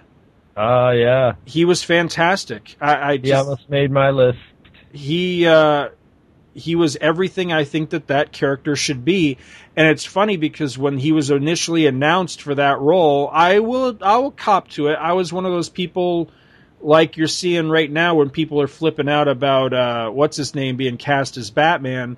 I was like Chris Evans, and not that I don't like the guy, I liked him, but he had just been Johnny Storm in the Fantastic Four films. And I just couldn't see it. I couldn't see Johnny Storm playing Captain America. I would just looked at him and said, "Really?" But damned if he didn't nail it. He, he's. I think he's just pitch perfect as Captain America. He was earnest, he was sincere, he had that aw shucks way about him, kind of a. Uh, and without it being like a parody of it, it was Yeah. it was authentic. Yeah, I mean he he was very very um, Christopher Reeve. He was he was the best um, characteristics of like Reeve's performance as Superman in that role as Captain America. And I, I really enjoyed that. I thought it was fantastic. And uh, I'm a little nervous about the next movie. Just some of the things I'm hearing about it and some of the directions they're going with the story. But he returning as Cap gives me faith that I'm going to enjoy it, you know, as well. So on some level, yeah, because he's just he's sincere, and I really like that. I enjoyed the I enjoyed the Cap movie a whole lot, and I, I really liked him in uh, the Avengers as well. And my number one, man, this this one uh, this one came as a shocker even to me because I, I couldn't believe that one of these movies would ever make my a number one on one of my lists. But uh, I, I got to give it up. Michael Fassbender as Magneto in X Men First Class. Oh, good one. And uh, you know, one. I, I, I'll, you know, I have short shout outs as well, or you know, a couple honorable mentions. I'll just throw in as well James McAvoy and Kevin Bacon as uh, you know Professor X and Sebastian Shaw, respectively. You know, they were excellently uh, cast in that movie as well. But it's Fassbender who makes that movie for me. Oh yeah, he's great. And I, I know Mike and I have both said many times, I'd watch a Magneto movie with him. Just just a Magneto movie of Yeah, him I- out and hunting down Nazis. I would watch that. Yes. And uh, that I just think that movie is already great, but he he's the one that elevates it to that level. He's just fantastic in that movie. I I have watched that movie dozens of times now, and I just love it. It uh, it just rocketed right up there to uh, you know a, a very high spot on my personal list of of favorite superhero movies, and uh, and it really is his performance in there that uh, that does it for me. So that's my list. Oh, a couple other quick honorable mentions. Um, this one's kind of a selfish one, but uh, but I'll throw it out there anyway. John Slattery as Howard Stark in Iron Man Two. It's not so much that he has a perfect portrayal of Howard Stark, but he'd make a hell of a Walt Disney. He, uh, Yeah. he nails Walt Disney in that, and I thought that was great. And uh, this is a weird one, but the entire, I mean, entire cast of The Rocketeer. I don't think there's one miscast actor in that entire movie. I love everybody in that flick. Great movie. I That's thought you were going to say a different movie. I thought you were going to say a different movie, but I'll wait till Oh, okay. I get time to to mention that. That's funny. Well, somebody else run. I'll go. I'll go. Me, me. All right. So my number five is uh, Karl Urban as Judge Dredd. Just awesome, awesome, awesome. You'd never think the little guy that played Doctor McCoy could basically not just fill Sylvester Stallone's shoes, but sort of stomp Sylvester Stallone right out of them. But he sure Red? does. He never Did you ever takes see- off the mask. Huh? Chris, have you ever seen Red? No. He has, and I haven't seen the whole film, but I saw this. He has an absolute badass fight scene with Bruce Willis. Oh wow. So yeah, I mean, I, I I know I haven't seen the new Star Trek yet, uh, and we're not going to get into that because we'll be here all night. but um, exactly. But he can move. Simmer down, boy. Simmer down. Is down. what I'm saying. So Yeah, he nailed Judge Dredd. It, it's a treat to watch him play it. It's on the level of seeing, you know, Bruce Campbell playing in an Evil Dead movie. Um, number four, and uh, Mark Ruffalo as the Hulk. I Yay! he I I agree with Scott. He's kind of beefy, but he's got that that scruffy hippie vibe that Jeff Bridges used to have when he was younger. You know, and he just had this sort of like, all right, I'm the Bruce Banner that's sort of zen, found my zen spot, you know, to where I can actually sort of have a sense of humor about it. Um, but number three, Ed Norton as the Hulk. I can't decide which one I like. Probably Ed Norton more because he actually had a full movie right built around him. Yeah, and and pretty much what Scott said. He just he play he sunk himself in the role, and he's infamous as an egomaniac who takes over movies. But he's the kind of e- egomaniac who takes over the movie and shapes it more towards being a better movie. It seems like more than like shaping it so it's more screen time for him and stuff.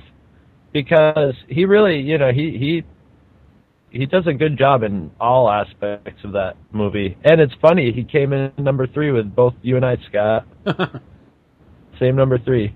Um, I had one on number two, but it got bumped down into a honorable mention. So I've got when I remembered this one. Um, Patrick Warburton is the Tick. Say what you will about the TV show. Say what you will about the show, but he's the perfect man to play the Tick. Hmm. No, no, no, I, yes. I- no, I'll agree. I'll, I'll agree with it. Okay. I mean, say what you will about the show and how it was written and how it was made, and it was kind of a hideous mess.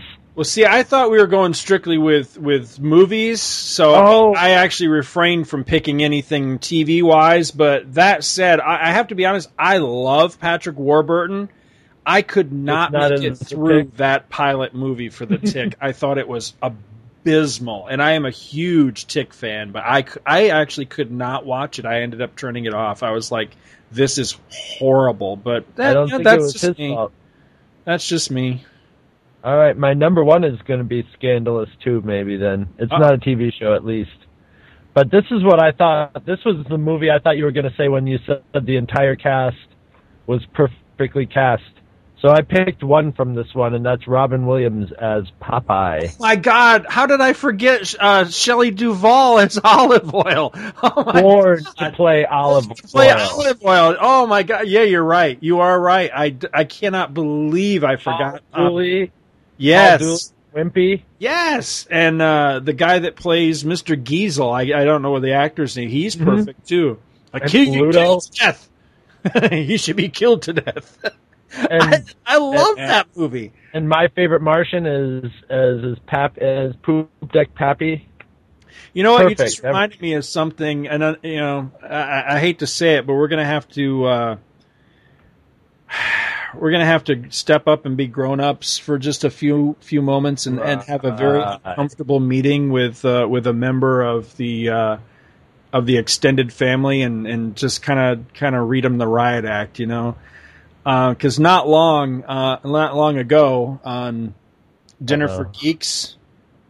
They were Uh-oh. talking shit about Popeye What? movie, and uh, you know, I, I, I don't want to be that guy, but we, we just we can't be abiding that kind of thing. You agree? We need to make a Popeye show, man. we do. We I'll- do. I'm down for it. I got it on the DVD. people of Sweet Haven. I, lo- I that you know you know me and how I'm infamous for like really not liking musicals. I will sing along with that movie when I watch it. Because I that's because that those movie. songs are written by Harry Nilsson, who is a great songwriter. I mean, the food song is one of the like that song I was is just one of the say, most profound songs I think in the entire universe. I I written. love the food song. Yes. It's two chords, and it's just a just a drone almost. You know, it's oh, and it's and that whole sequence is like one of the comic pages come to life. You know, it's Mhm. just a million little gags going in a million different directions. Uh See, I will I can- grant you that that after Popeye frees Poop Deck Pappy, that movie goes to shit. It it it Yeah. has Star Trek Five had, it had serious problems Yeah. after that. You Yeah. know, in the production. but up till that point, I love that goddamn movie. It It's- it it's a cracks me up. It, it, it's- I think it's great. It's one of my favorite movies of all time. Actually. Yeah, me too. Um, I saw it when I was a kid, and I was sort of lukewarm on it. But as I've grown and watched it more, so I've got two, um, two um, Honorable mentions. what you call it, honorable mentions. Um, the one that was going to be my number two that got the tick bumped was Robert Downey Jr. as as um, Iron Man, Tony Stark. Uh, they're both obvious ones, and Hugh Jackman as Wolverine. I mean, he was that's another one born to play the role. He loves it. He lives it. I wondered if either one of those would make anybody's list, and they're almost too obvious. They're almost well, too easy. see, that's the know? thing is that I think a lot of people throw those out there like, oh, these were, but you know, for and, and I'm speaking, uh, I'm speaking strictly for myself. I'd argue both of those because Robert Downey Jr. I mean, he's great and we love him, and I can't now envision anybody else as Iron Man. But when he was cast for that, I thought it was an, a, a horrible choice because right, but this that doesn't day, mean it was bad casting. You just no, it no, it's not. It's just, next. but if if you're honest with yourself and you look back at Tony Stark pre Robert Downey Jr. playing him, he's not Oh, playing no. Tony Stark. He he Oh, kind no. of reinvented the character, and now Tony Stark in every incarnation you see since the original Iron Man film has now become that. But Well, yeah, but that's not really who he was before that. we were judging on a casting Right, right. casting basis, which means whoever cast Robert Downey Jr. in that movie definitely got a raise. you know what I mean? To this day, though, I still, you know, I mean, I realize he's far, far too old for it now, but I, to this day, I'd still have rather have had Timothy Dalton in his prime playing Tony. I just, that's who I always envisioned in that With a role. little cheesy mustache. Yeah. And I mean, Hugh Jackman, man, come on. Who who else do you picture playing Wolverine Well, see, that that's would? the thing. The the only reason I would argue Hugh Jackman is because I I love Hugh Jackman as Wolverine. He kind of his performance in both of the first two X Men films is what brought me around to mm-hmm. finally being able to tolerate the X Men, and I I'm a I'm a really big fan of those first two X Men films.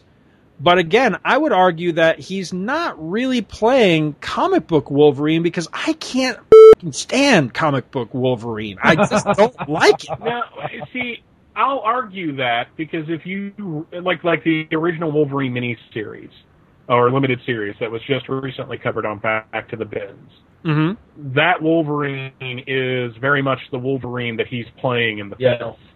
You he's so? playing the more John Byrne, Yeah. Paul Yeah, well, Smith, yes. Okay, I'll The get, yeah. Phoenix, Phoenix era. that era Wolverine than what Wolverine turned into. yeah, because that Yeah, was that's the very simpler human.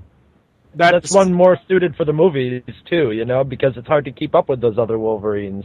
That that's Yeah. very true. That's very true. Yeah, if you're if you're looking back to earliest Wolverine when he wasn't, you know, an invincible, you know, machine that could be regenerated from a single drop of blood and you know could fly into the sun like in What stupid horse and shit. shit, you know. Then yes, then yeah, I'll, I'll agree with you because I like that version of Wolverine better, where you know he could get the shit kicked out of him and he could be knocked unconscious.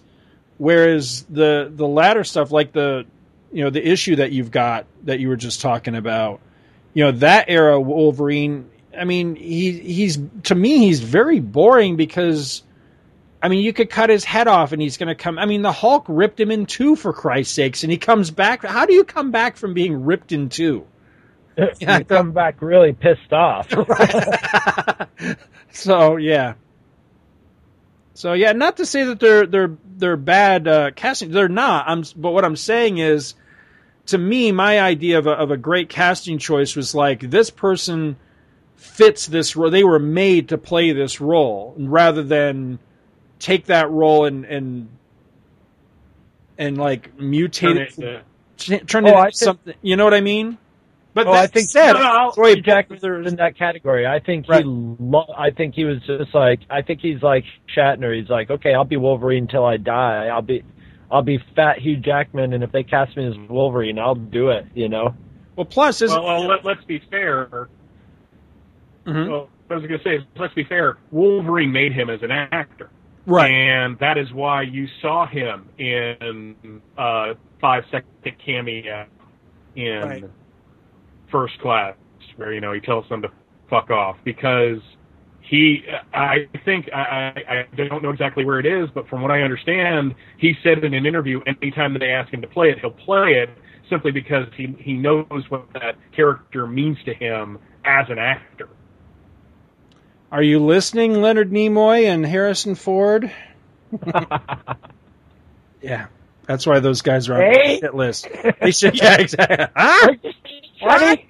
But yeah, that see, I respect that immensely. The guy knows what made him, and he's he's going to honor that. I I love that. I wish more actors had that same work ethic, or whatever you want to call it. Absolutely. Well, plus, isn't Hugh Jack? I mean, how tall is he? That was another one of my points. Is He's that like he's over six feet tall. yeah, He's see, too well, tall he's for supposed Wolverine. to be a, sh- a shrimpy little guy. But I, I Yeah. like that too that they they disregarded that. You know that they went with, you know, a, a guy that you know has real stature to him and everything. But anyway, I think. I'm yeah, anxious I to think hear Mike's Mike's. Uh, Yeah, I'm too. this. Well, I, I want to mention because I, I thought we were doing movies, but I did want to mention two television casting choices that I thought were absolutely brilliant. Uh, the first being Michael J. Pollard as Mr. Mxyzptlk on the Superboy television series, because if if anybody was born to play Mr. Mxyzptlk, it's it's it's Michael Pollard. What about Um, Gilbert Gottfried? so- He was Nick Nack. Ah. oh. Ah. Ha, ha, ha, ha, ha, ha. And the other Maximum oh, that's what wanna- they should have got was Clint Howard to play him. That would have been great. he, he actually probably would have been good too. The other was, and, and and the first time I heard it, I thought it was brilliant. I thought she played the character wonderfully, even though the show kind of fell apart in the middle. I thought Dina Meyer as Barbara Gordon Oracle on the Birds of Oh yeah, Prey series was inspired casting because she looked like what you think Barbara Gordon should look like. yeah. It, it didn't hurt at all. Yeah, that she was smoking hot. So yeah, Yeah, well- hurt. No, but she was great in the role. She played who right off of the Birds of Prey Chuck Dixon written series onto the screen. I thought it was great. But going into movies, number five, uh, going a little similar to what Scott did, I thought Billy Zane as the Phantom was fantastic. I love that movie. Uh, I, I loved it it on the out. forum about that one. Uh, a lot of people didn't like it when it came out in 1996, and I blame that squarely on the, that horrendous slam evil uh, advertising Oh, yeah. campaign that they had, Yeah. where it's just like that. That's not how you do that because it was a fun adventure film in the summer of '96, where you had like Mission Impossible and Independence Day and all, all that. In the middle of it, you had this fun superhero film and everyone looked like they were having a good time. The action was good. Billy Zane looked like the freaking Phantom. Uh, that costume was amazing. So number five was the Phantom. Number four, see uh, before you go on to that? Did you see there's a there's a new I don't know if it's a mini or a series or what.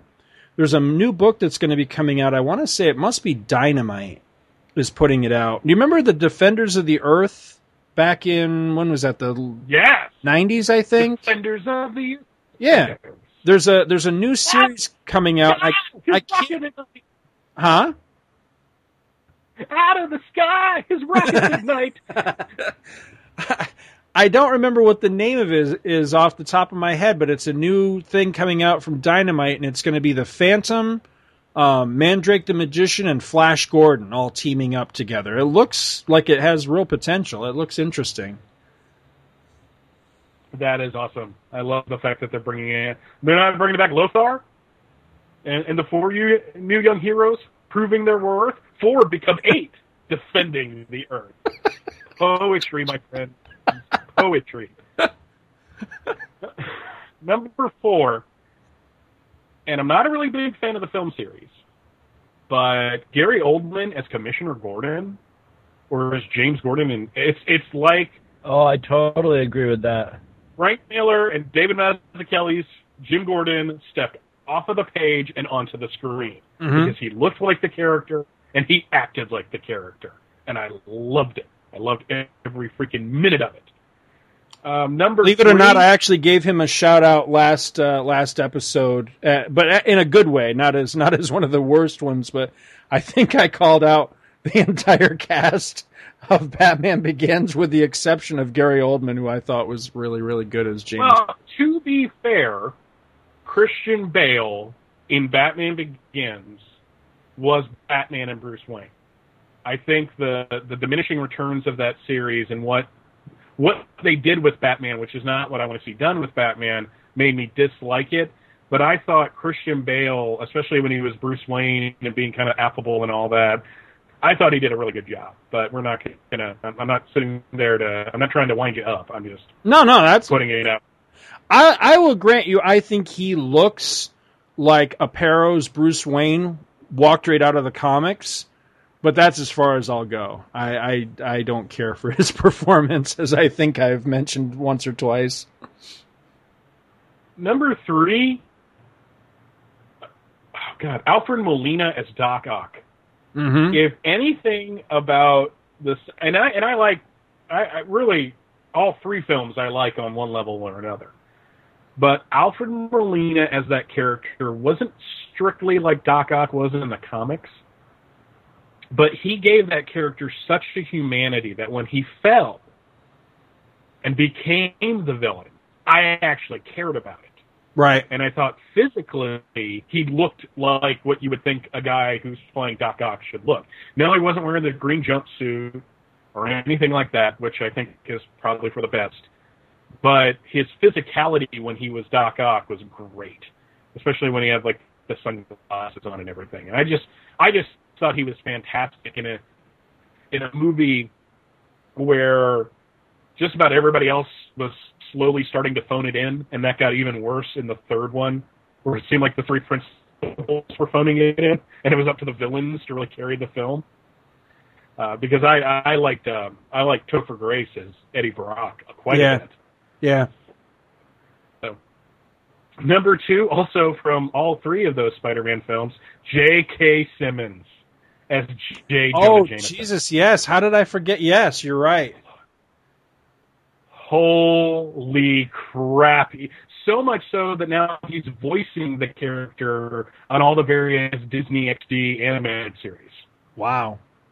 So him and the guy playing Phil Coulson uh, do the do their their roles in the animated world as well, and it's just great to hear that barking voice. And it's really funny because J.K. Simmons. Did either of you ever watch Oz?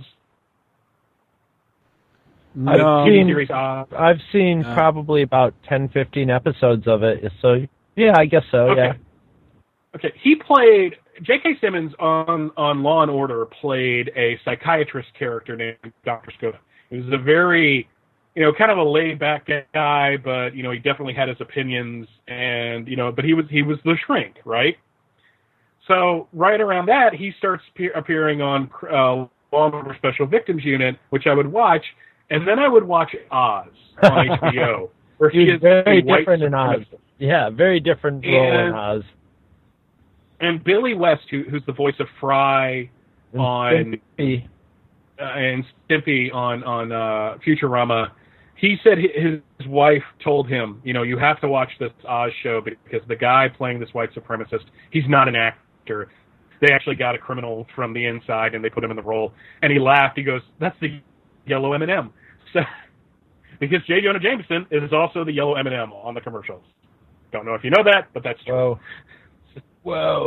But and Billy West is the red M&M, which you can tell because a lot of his voices sound the same. But Mhm. no, I, I, I just I absolutely loved him. He he kind of personified the gruff I hate Spider-Man type J. Jonah Jameson that you would see. But you could also see if they had given him like at the end of that one issue where he admits why he hates Spider-Man back in the '60s.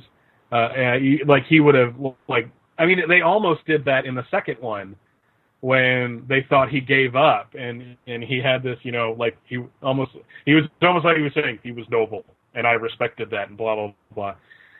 Number one, oh, th- this one's gonna get me in trouble, but I'm just gonna come right out and say it. Dick Durock as Swamp Thing was fantastic.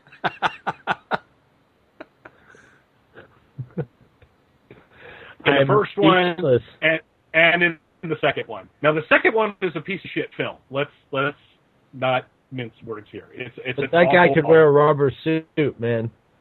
but I liked him as Swamp Thing in that film. Is that seriously your kidding. He- number one?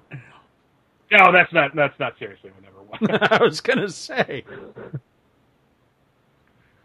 Uh, number one was hard because there's a lot of you know I, I I was thinking Hugh Jackman as as Wolverine and I was thinking uh I almost said Tommy Lee Jones as Iron Man but that's wrong. Robert Downey Jr. as uh, as Iron Man but like Scott said those are kind of or Chris I forget which one of you because you know you're kind of interchangeable to me at this point. No I'm just kidding. I love you both. What? Um, nothing. I'm just kidding. Go um they're obvious, you know. They're Yeah. the ones that you know you look at and you're like, well, yeah, that that's that you know, it's obvious after the fact, basically, right? Yes. Where you hear it, you may not believe it at the time, but you see the film, you come out thinking no one else can play this character. But in terms of a, an actor being announced to play a character and then actually playing him, I thought Patrick Stewart as Professor X was some of the most inspired casting you can think of. Despite the fact that, that really and truly Professor X really doesn't do a whole lot, especially in the second and third film. I mean, in the second film, he's like captured for most of it. In the first film, he's in a coma for the last half. And in the third film, he dies. However, having said that, when he was Professor X, he is what I thought of in reading Chris Claremont era X Men comics. You know, he's not as much of a douche as that as the Claremont Professor X was, because he could be a jackass, but he just looked like that character. Yeah. And uh, and I, and and I'll I'll also give an honorable mention to James uh, Marsden as Cyclops, because they didn't give him a whole lot to do, but I thought if they had given him something to do, he would have been great in that role. Uh, yeah, I'll buy But that. Unfortunately, unfortunately, the emphasis in all these films is Wolverine, and that's not a bad thing because I think that's one of the things that made them successful. And I think I don't know how big his role in Days of Future Past is going to be, but you almost need him to be a big, big role because of what a big role Wolverine was in the original story. But I, I, I'm, I'm kind of sad that James Marsden's not returning a Cyclops for that because they could have, you know, if it's a time travel movie, they could do whatever they want. So it would have been nice to actually give him something to do. Having said that, I'm really looking forward to seeing Michael Fassbender as Magneto again. Yes. And, and, and, and seriously, that scene in Brazil in first class, like Oh, Scott yeah. said, I want a whole movie of that shit. Mm, I, yeah. just what a cold-hearted killing people that needed to be killing, basically. So, but that's my list. I, I'm glad I was able to fool you all with the Dick Durock. I was like, he can't be serious.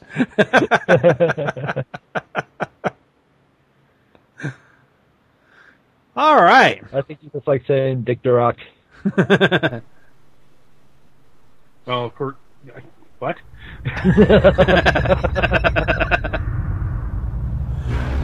All right. Let's take a little break and we'll come back with the final part of the show. Final part of the show.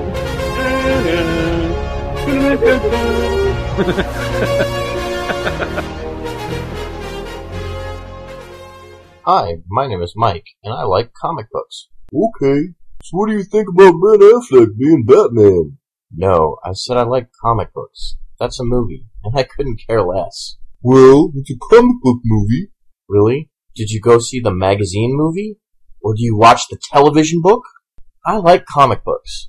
You know, those things make for paper, especially the old ones? Whoa, those things. Are they CGC 9.8? No, you're missing the point.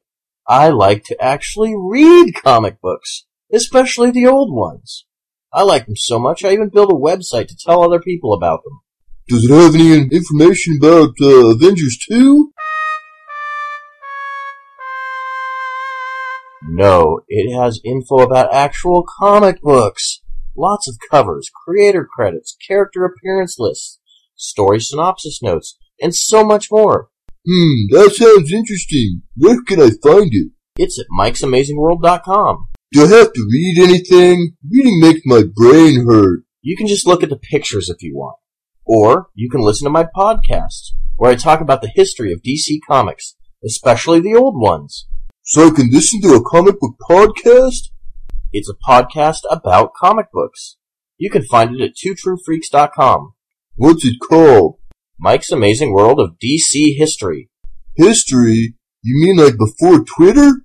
Yes, the world actually did exist long before Twitter. My show is for comic book fans, especially the old ones. So check out Mike's Amazing World of Comics, the website, and listen to Mike's Amazing World of DC History, the podcast, for information and fun related to actual comic books, especially the old ones.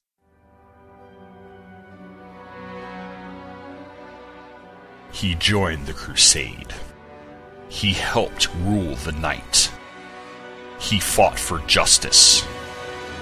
He wore short pants. Okay, so Robin didn't always have the best fashion sense. But there's no way that he should be ignored, ridiculed, or even derided. He's been an important part of Batman's history for nearly 75 years, and that's why I've decided to give him his due in Taking Flight. Presented by the Batman Universe, Taking Flight is a podcast dedicated to all incarnations of the Boy Wonder. And every episode, I take a look at the adventures of Dick Grayson, Jason Todd, Tim Drake, Stephanie Brown, Damian Wayne, and all the others who have worn the red, green, and gold at the side of the Cape Crusader. New episodes appear every two weeks at the Batman Universe, which can be found at thebatmanuniverse.net. So join me, Tom Panarese, as I put the spotlight on the greatest sidekick in comicdom. Teenage anarchist.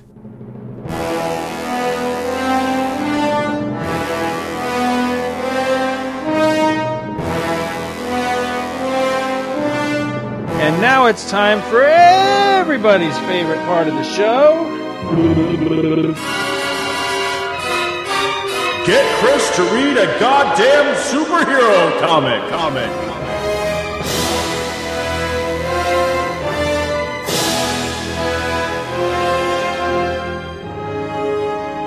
Ah. this month for Get Chris to read a goddamn superhero comic, I was assigned Aquaman number one from the DC Comics New 52 comics. It was written by Geoff Johns, and it is the story starts in the Atlantic, where piranha people are swimming up from a crack in the bottom of the sea. But then we are in Boston, where some bad guys steal an armored car and are running away from the cops. They see Aquaman in the middle of the road, blocking them, and they make fun of him. Even when he flips their car with his pig sticker and bounces bullets off him, the cops pick on him. Poor Aquaman should be played by Rodney Dangerfield in the mer- movie version of Aquaman. Then Aquaman goes to a seafood restaurant and everybody picks on him except the girls who think he is hot, even though his chest literally looks like a goldfish. We found out that Aquaman doesn't talk to fish, he eats them, and then he plunders pirate doubloons from the ocean floor. Some dumb blogger tells Aquaman that he is half fish, half queen of Atlantis, as if Aquaman needed to be told that. Then he tells Aquaman that Atlantis isn't real. Then he asks the bulletproof guy with a gold pitchfork how it feels to be a joke. Aquaman then spears the guy and does a naked fish dance around the restaurant. Oh, I'm sorry, that's what I would have done. Aquaman just leaves and tips the waitress $10,000 in doubloons. Then he has a flashback to his lighthouse keeper dad before telling his hot redhead girlfriend that he is going to give up being king of Atlantis so he can live on dry land among the people who think he is a joke rather than be king of Atlantis and still have the hot girl. I am beginning to think that Aquaman may not be the shiniest doubloon in the old treasure chest. Meanwhile, the piranha guys are causing mischief as they begin to chow on the occasional old sailor at sea. The end. was I enjoyed that was Aquaman number one. Was that you throwing down the mic and walking away? No, that was just me closing the book on Aquaman. What'd you think of this? It wasn't bad at all. It was it was it was entertaining. It definitely That's a ringing endorsement. it, it addressed, I guess, a lot of the complaints people have about Aquaman for sure. I mean, I thought it was a little too much. You know, okay, we're going to put him. It was like a thought out thing where we'll put him in these situations where everybody around him can just tell the whole, you know, give you uh, cliff notes of his of what's going to be going on. I'm assuming this is sort of a retooled up Aquaman. So, so there's a lot of exposition that's just gen- a little kind of awkward, you know. That I mean, really, would a blogger guy come up to a superhero and go, "Hey, how do you feel?" You know, "Hey, I hear you're from Atlantis." Yes, I am. Yeah, Atlantis doesn't really exist. You know, it's it's just kind of weird, you know. Right. But but it was entertaining. You know, it's a comic book, and I liked I liked that idea for you know approaching. It's a, it's it's they're sort of doing that like how can we make Aquaman cool? You know, how can we make him a sympathetic character or or whatever. I'm definitely interested to see where it's going. Those Let, um, let me ask you though. See, I, I've heard the same thing said about this, but let me ask you honestly: Is this an attempt to make him cool, or is this showing no, he is cool? You just right. You know, you just don't know it. That's just- basically yeah. what it is. Yeah, Okay. all the all the people in the comic are basically the readers who've been like Aquaman, he's lame. You know, the cops are like Aquaman saved the day. They're going to make fun of us at the precinct for this. You know, and in the mean in the meantime, you're like, oh, this Aquaman's not a bad guy. He's a little mopey in this one, but um, yeah, I would be too if I went in the restaurant and basically people were treating me like that. But then again, if you walk into a restaurant with green tights, a trident, and and you know goldfish scales on your chest, you're going to sort of expect a certain amount of scrutiny. But I, you know, I just real people aren't that like blunt and rude. They are to celebrities and stuff, but you got to figure somebody who can take their trident and flip a car upside down. Even if say they they weren't witness to that though. The the, No, but I have to. I have to. I have to think that you know they they don't think this guy doesn't have any powers. He's just some joker who swims around in the sea. You know, Right. he's obviously some kind of you know even a lesser. Basically, if you were in a bar and you know the crappiest wrestler from WWF walked in. You still wouldn't be like, "Hey, dude, is wrestling fake?" I think that stuff's stupid and fake. You know, you wouldn't do that because then he would throw he'd say yes it's fake and then throw you through the window. Or at least possibly you don't know you know? Right. So i thought that was i mean i thought that was very unrealistic but it's a it's a comic book. Not to dismiss it. I'm i'm glad it wasn't going for gritty realism you know it looked like it was going to have some humor in it and it looked like it was actually taking a turn more towards horror those Mm-hmm. those piranha creatures remind me of remember it was early on in the saga of the swamp thing Mhm. with the town full of vampires and then later on it got revisited Yep. with um Alan Moore and then they had that basically piranha vampires hatching in that bottom of the lake they reminded me a lot of those but um yeah, I liked it, and and then the and then these creatures attacking were sort of another setup of like, oh man, you guys are gonna wish you hadn't been dissing on Aquaman. Although I thought if you're Aquaman and your girlfriend, his girlfriend wasn't like lobbying for him to leave Atlantis. She seemed now is she the mermaid or is she a mermaid or something? No, not not exactly. She's um she's from a different um society Dimension. of yeah, different yeah, I guess it is a dimension of mer people, but they're not they're not mermaids. uh, You know, mer people as far as like the bottom half of them are fish or anything like that. Yeah. So she's Lucky got a for Aquaman. yeah. She's got a different power set and everything. And then in this series, it turns out that uh, there's some schism between the two cultures to where he can't really take her to Atlantis or something like that. But uh, you know, that's Oh. that's much later in the in the series. But Mike, what did you think of this? Do you read this book regularly? Uh, funny you should mention that. I was following it for a really long time. I got turned on to it mainly because of the wonderful podcast, the Fire and Water podcast, which is hosted by the irredeemable Shag, who covers Firestorm, Oh, and. Rob Kelly, uh, and Rob Kelly, who runs the Aquaman Shrine blog as well as a thousand other blogs, including one of my favorite, the Treasury Comics blog, which I love to death. Uh, but he, they were covering right at the start of the New Fifty Two, Aquaman and Firestorm, and it was because of how they were talking about the series that made me go and get the hardcover of the first storyline, and that hooked me enough to make me want to get. I haven't I haven't followed it in the past couple of months because I I would just go to the shop and pick it off the shelf, thinking it was always going to be there. Ha ha, fool on me. But Scott asked the question before: Does did Geoff Johns make Aquaman cool, or was Aquaman always cool, and Geoff Johns just showed people how he could be cool? And I de- definitely fall into that category. This was always a great character. Mm-hmm. You know, Super Friends, as much as I love that show, did more to damage Aquaman as a character. Amen. Uh, in, in the public minds. Now, a lot of people fell in love with Aquaman because of the Super Friends, so I'm not saying that it was a total, you know, like a total smear job, but because he really didn't have all that much to do, and he's hanging around with Superman and Batman and like the, you know Wonder Woman and all the big guns, you know, he by comparison, people have taken that and used that to make fun of the character. And I have not read an exceptional amount of Aquaman comics.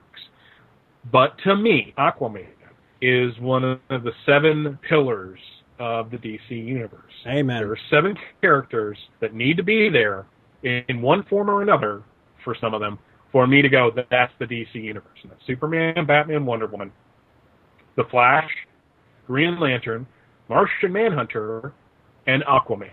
And that is totally because of how I came up as a comic book fan. I realize that, but it doesn't change the way I feel.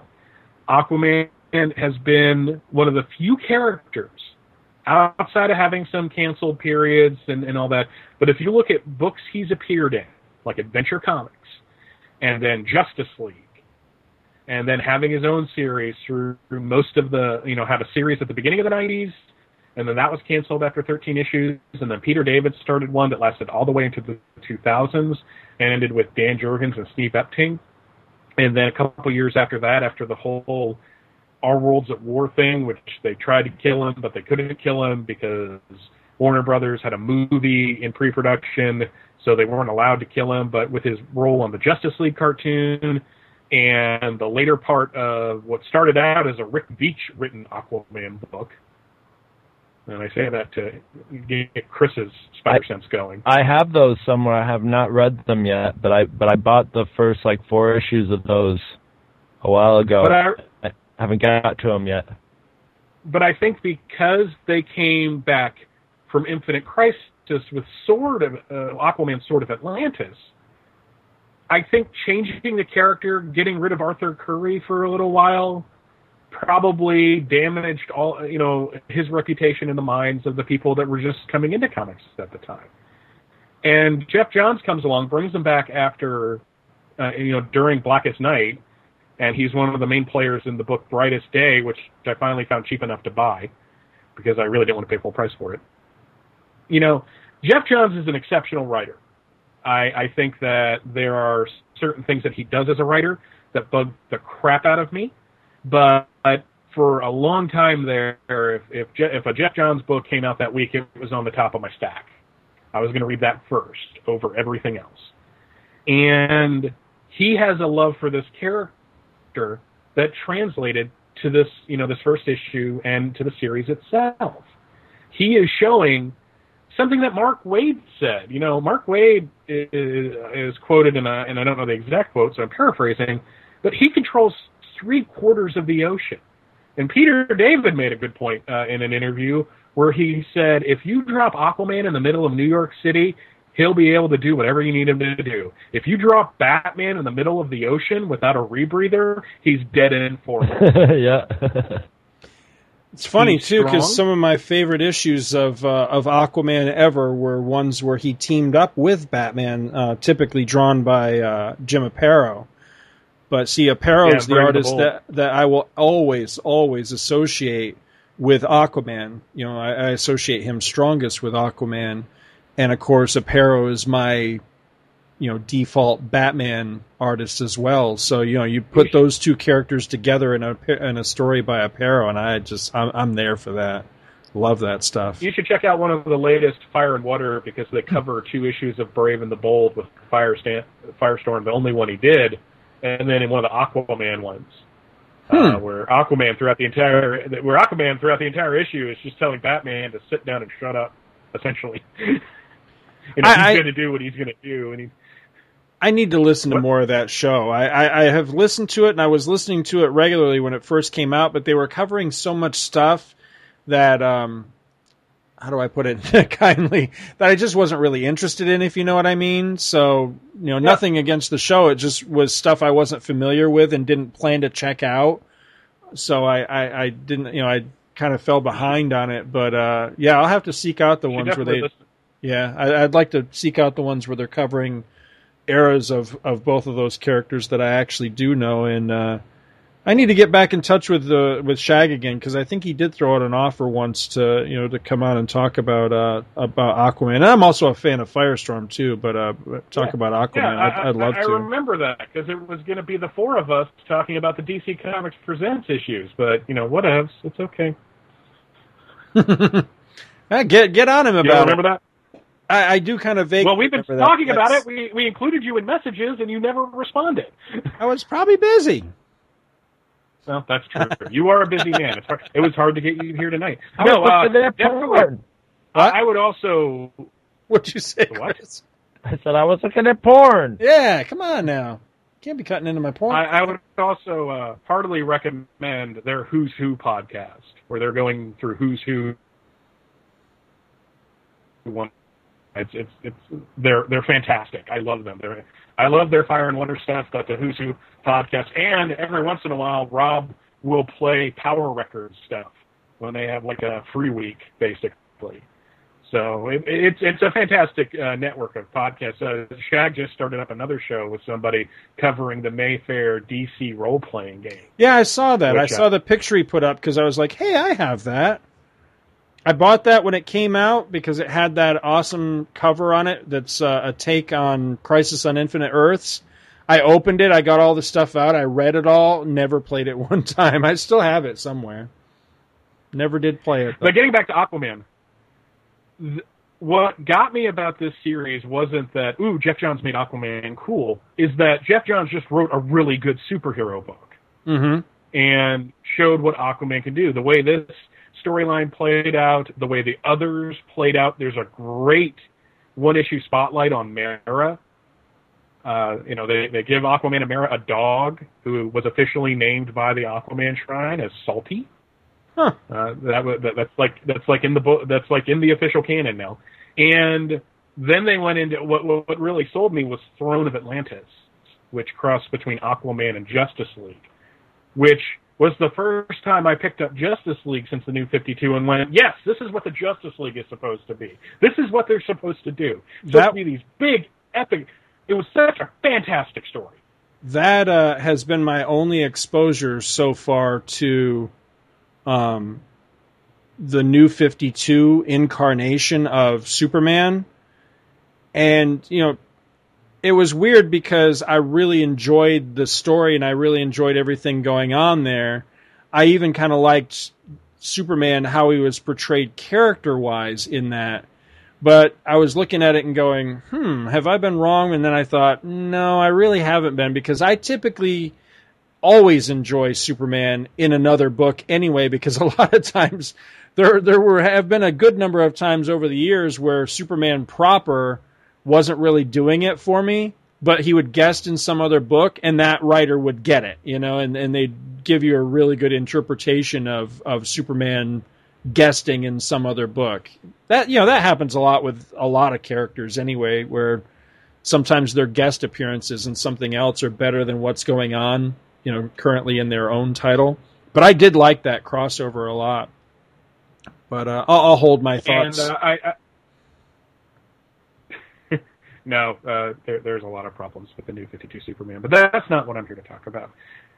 But I, you know, it's just you know Ivan Reis and Joe Prado started out as the art team. Now Paul Pelletier yeah. is drawing, and it's really good to see him coming back because he's got a real Alan Davis look to his artwork Mhm. that I appreciate, and I, I think it's just the the what Aquaman proves to me is there is no character that a good writer coming on treating the character right and producing good stories that you would want to read it. And this is this is a great example of that because Aquaman is not a bad character. Some bad things have been done to Aquaman that he needs to go to a shrink about and talk about where the readers touched him and where the artist drew him. And Mhm. it's, you know, it's, it's very sad and you know, kind of. I, I kind of see it as Doctor Katz because it's all wavy. I don't know why, but this, you know, it, pick up the the first hardcover at least. You can find it cheap online. Read it. Oh, the, how exciting the story is! See what a badass Aquaman can be. And and that's all I got to say about that. I uh, I picked this up for a couple of reasons. For one, um, I am an Aquaman fan. I've been an Aquaman fan, you know, for a long, long time, most of my life, really. Because when I was a kid, I used to have the Mego superheroes that my folks would buy for me, and one of my favorite ones was always Aquaman because I just liked how he looked. I just thought he has a, had a really cool costume and a really cool look. And even when I didn't really know anything about him as a kid, I just thought he was a cool character. Plus, I always, you know, again, as a kid, not really knowing much about him until I started, you know, being able to read and read comics and watch the Super Friends and stuff. I always thought he looked a lot like Superman. He looked like a blonde Superman to me. So somehow I, I always associated him and Superman very closely in my mind. I, you know, I, I'm not sure why, other than they, they just look similar to me. But uh, I always really enjoyed the character, and then you know I discovered him in uh, in things like Brave and the Bold, and when he had his run in Adventure Comics. When um, I always associate it being uh, written by David Michelinie, but I know that there were other writers in there too. But you know, being drawn by um, Jim Aparo and then later on by Don Newton, I love that stuff. It's great, great comics. It's a lot of fun adventure. Some of it can be a little silly. I mean, yes, he does battle guys like um, trying to think of the guy that actually had a pirate ship that plied the waves underneath the ocean in a pirate ship, which was really silly. It's like, why wouldn't you just have your ship on the ocean like a normal ship? But this ship actually underrated or operated under the ocean, which was really kind of silly. And he did have, you know, some goofy villains like the fisherman and stuff like that. But I I enjoyed the character. I thought he was really cool. And then I was at uh, MegaCon this past year and uh, struck up a conversation with Paul Pelletier. He had his art laid out on the table in front of him, and flipping through his art, I came across pages of Aquaman, and I was thinking to myself, when when the hell did he ever work on Aquaman? I couldn't remember a time when he had. And having no, absolutely no knowledge or any connection or anything with the new 52, I had no idea that he was the current day artist on Aquaman. So speaking to him about that and just hearing his passion for the project and how excited he was, and of course looking at how great the art was, got me really excited about it because I could tell here's a guy that gets it. You know, he he understands this character and how cool he is and, and how powerful and, and awesome he really can be when he's handled right. So despite my prejudices and my, my obvious distaste for the whole 50, you know, new 52 reboot and everything, I figured, well, you know, it's it's Aquaman. How badly could they have screwed him up? And reading this just made me really, really happy because they didn't screw him up.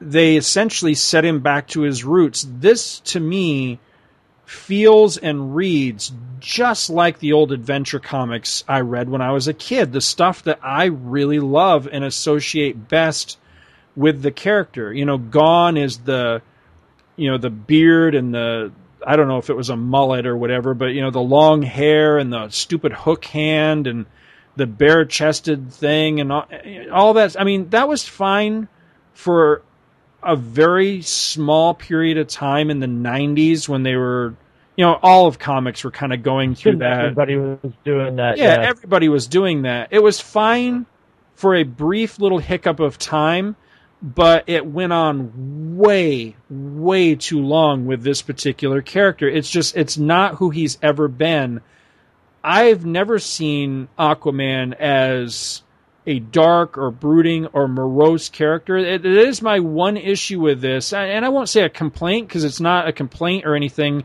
He does tend to be a little more um, stoic and a little more. Um, I'm not sure how to put it. He's not like grim and gritty. He's not. Um, I don't know. He's just he's a little more morose. I guess would be the best way to put it. And that version of Aquaman, I always associate with issues of Aquaman immediately following the death of Arthur Jr. back in Adventure Comics because after he lost his son, he changed as a character. He really did. He be, he did become uh, more sullen. But again, that didn't last a whole long time either. And so I, I really like this version of him better. I just I wish he was a little more lighthearted in this, a little more uh, jokey. But again, if he did do that, then that might lend credence back to you know people making fun fun of him again. And this one, he's he's very serious and he's a badass and he's out to to prove it. And I like that. I really like the the take uh, that Johns went with in this of you know he uh, he's he kind of seems like he has something to prove, and I like that that he's he's going to show people that no, he's not a joke. And there's there's just in this first issue alone, there's just so many moments that I really really like. You know when the when the robbers look out the window of their car and see him, and he's standing in the street. It's a very you know Superman esque pose. It's a very regal pose. He's standing in the middle of the street. He's got his trident, and he looks mm-hmm. badass. And they see him and start laughing at him, like, "What the hell is is that Aquaman standing in the middle of the road?" And they're going to run him over, and he just picks them up with his trident and flips an armored car. And I love where the guy crawls out of the uh, crawls out of the car and opens fire on him with a machine gun. And I like that Johns remembered that he's tough enough to take that. He takes a bullet right to the temple and it draws blood, but that's all it does. And it's largely what it does is it pisses him off. Yeah. It's the Kirk thing where he wipes a little drip of blood off Yep. his face. It's just like okay. Yep. And then he lays into the guy. And then my other favorite moment is uh, him in the restaurant. You know, he goes to basically it's like an Arthur Treacher's kind of place, and he goes and he orders fish and chips, and everybody flips out. I mean, the whole restaurant stops and is looking at him, and he says, "What?" And the the douchebag behind him gives him shit about it. He says, "You can't get fish and chips." And Aquaman says, "Why not?" He says, "Because you talk to fish." And that last panel is priceless. That look on Aquaman's face when he says, "I don't talk to fish." I love that. I love that. And this whole scene addresses everybody's common misconceptions with this character because then another guy chimes in and he says, "Yeah, you do. Every Aquaman talks to fish. Everybody knows that's what you do."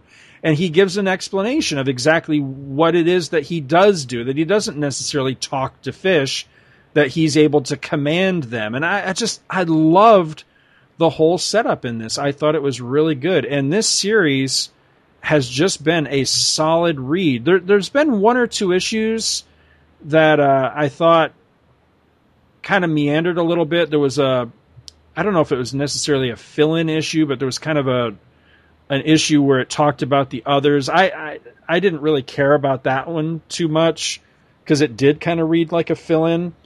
But the crossover that Mike mentioned, what was the name of that again, Mike? The the crossover with Justice Throne League, of Atlantis. Throne of Atlantis, Throne Yeah. of Atlantis. fantastic. I really, really enjoyed that. And, uh, you know, I, I'm a guy who has actively avoided the new 52 for a whole number of reasons. The, the largest one being the, uh, the reboot of Superman and what, what's been done to that character. I, I'm not going to go into it other than to say I just, I don't like it. I completely disagree with it and I go out of my way to avoid it.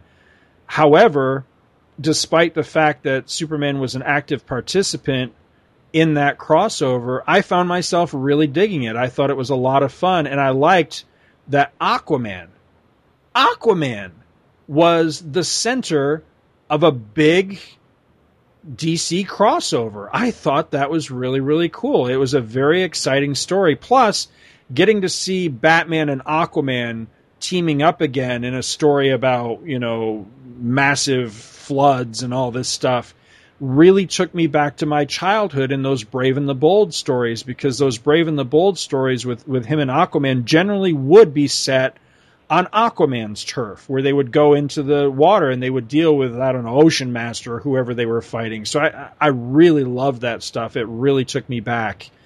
And uh, the latest one with the uh, the Return of the King was really good too. So I, I'm really digging this book. I think it's solid. Um, at the moment, it and uh, and Jonah Hex are the only one, or All Star Western are the only ones that uh, that I do read. Or honestly, they're the only ones I've checked out. I'm still not on board with New 52, but this is a solid book. You know, they've uh, they've done a really good job with. While it is a reset of the character, it doesn't necessarily feel like a reset. It just kind of feels like more of a uh, a, return to its roots. You know, kind of like getting back to what the what the character in the book should be about. Yeah, that's a reset. It's just not a reboot. Right. But the only the only thing I do miss though is that, well, e- essentially it is a reboot because you know the the continuity continuity of the character has been lost and yeah, there yeah there's no Arthur Jr. yeah Uh, the his, his origin with Black Manta was completely changed. Yeah. Uh, it, it actually it made good. It's basically like this is how I kind of looked at the new 52. And with all of my problems with it, which I don't want to get into because again, it's not that type of party. Right But the new 52 is to me somebody doing an adaptation of DC characters, like for a movie or television series. Right. Only it's in comic book form. right yeah I'll buy that And and that doesn't. I'm not saying that's good. I'm not saying that's bad. I'm just saying that that the continuity that I know and love is gone. I've accepted that. I've gone through the five stages of grief. I have those books. I can go back and reread them anytime. In fact, now I appreciate them more because I know that there is a that there's a, there's an end point for them. right But it, it's almost as if they're trying to pitch all of these characters as movies. And the only reason that Batman and Green Lantern didn't get as much of a reboot They already had a movie. is the two main. Well, no, not only that. Geoff Johns wasn't done with his story with Green Lantern, and Grant Morrison wasn't done with his story for Batman. right So there you go.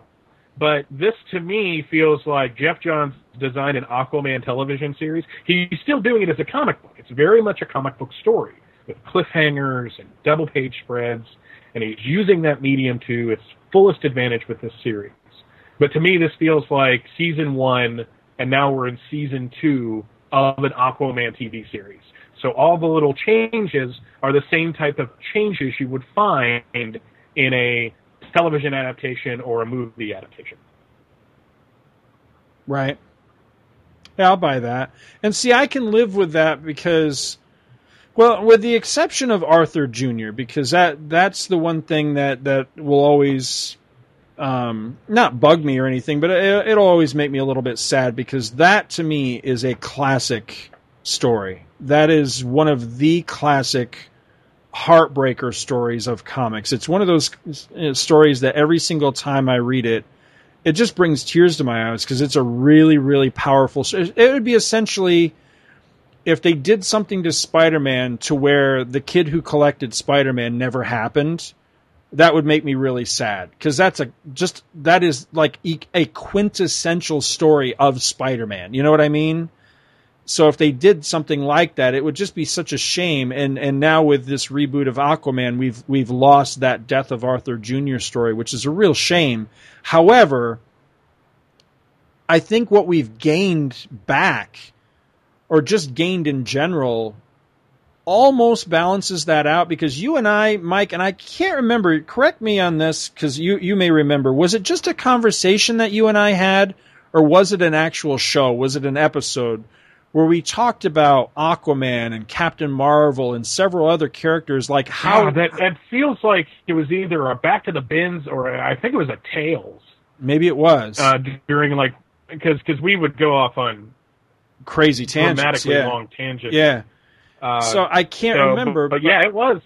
But you and I had this great conversation, and I remember Aquaman taking up a bulk of that conversation, and how we talked about that yeah, you know what they should do with him is is make him more of a like an Arn Munro Golden Age Superman kind of character, you know, that power level and stop playing around so much with with ocean stuff and you know, forget about stupid uh oh, what's his name? Vulko.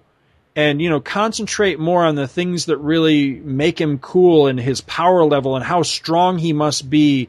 You know, and he he must have super hard skin if he's you know, swimming down to the depths of the Titanic and stuff. And it, it's almost like they were listening because just about every one of the things that we said in that episode is addressed in this, and I love it. I mean, they did bring Vulko back, but now he's not this this big fat like sea elf looking guy like he always was before. He's actually a very interesting character and they've done something exciting with the guy. They've made him actually crucial to the story, whereas before he was just.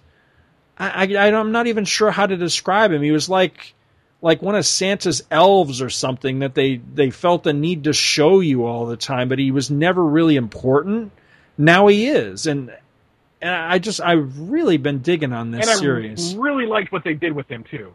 Yeah, I absolutely loved that because uh, you know Vulko was never one of those characters. I understood his place, but to kind of recast him in this role, where even where he's doing something he shouldn't be, there's a nobility to it. Yes, I think it served the character well. Yeah, yeah, I, I agree, very much so.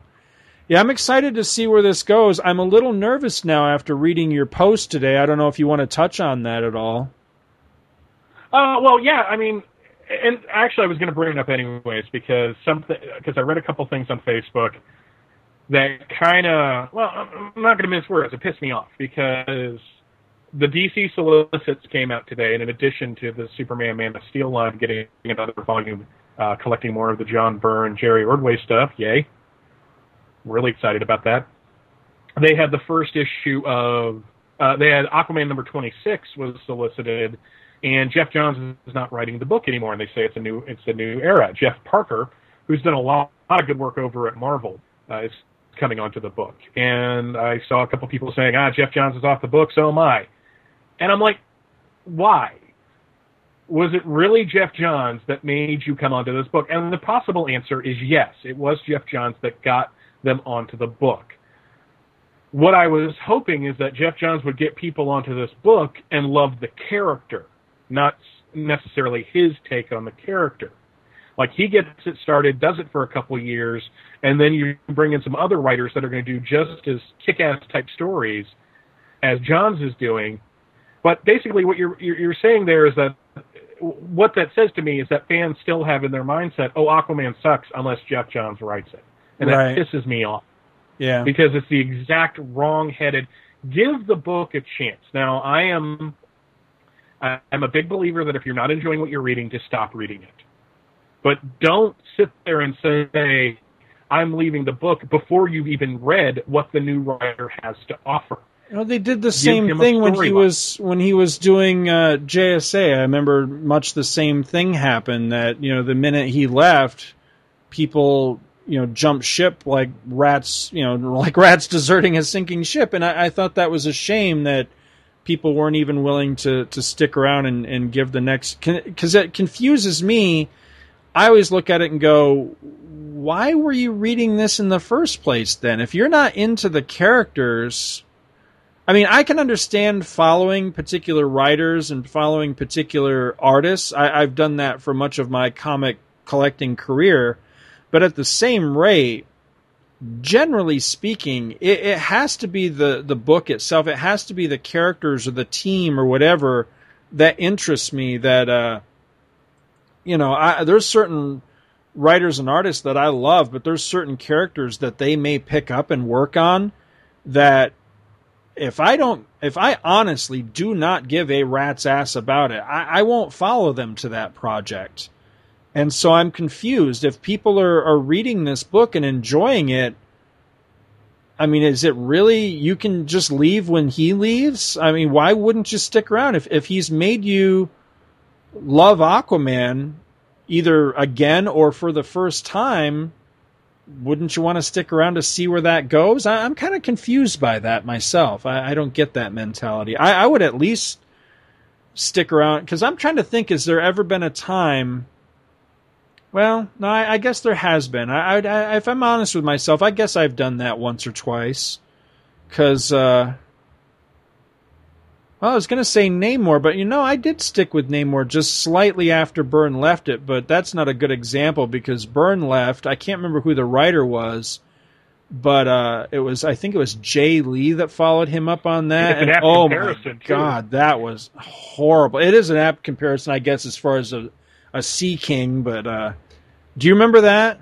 Right after he left, wasn't that Jae Lee that followed Well, him up? Well, well, to be fair, Byrne was still writing it at that point. Jae Lee was just doing the artwork. Oh, okay. Maybe So- that's why I kept buying it then. Well, well, the thing is, is that I'm not gonna, I'm not gonna sit here and stand in judgment too much. Like, you know, I was just gonna like say, I, why like not? I know.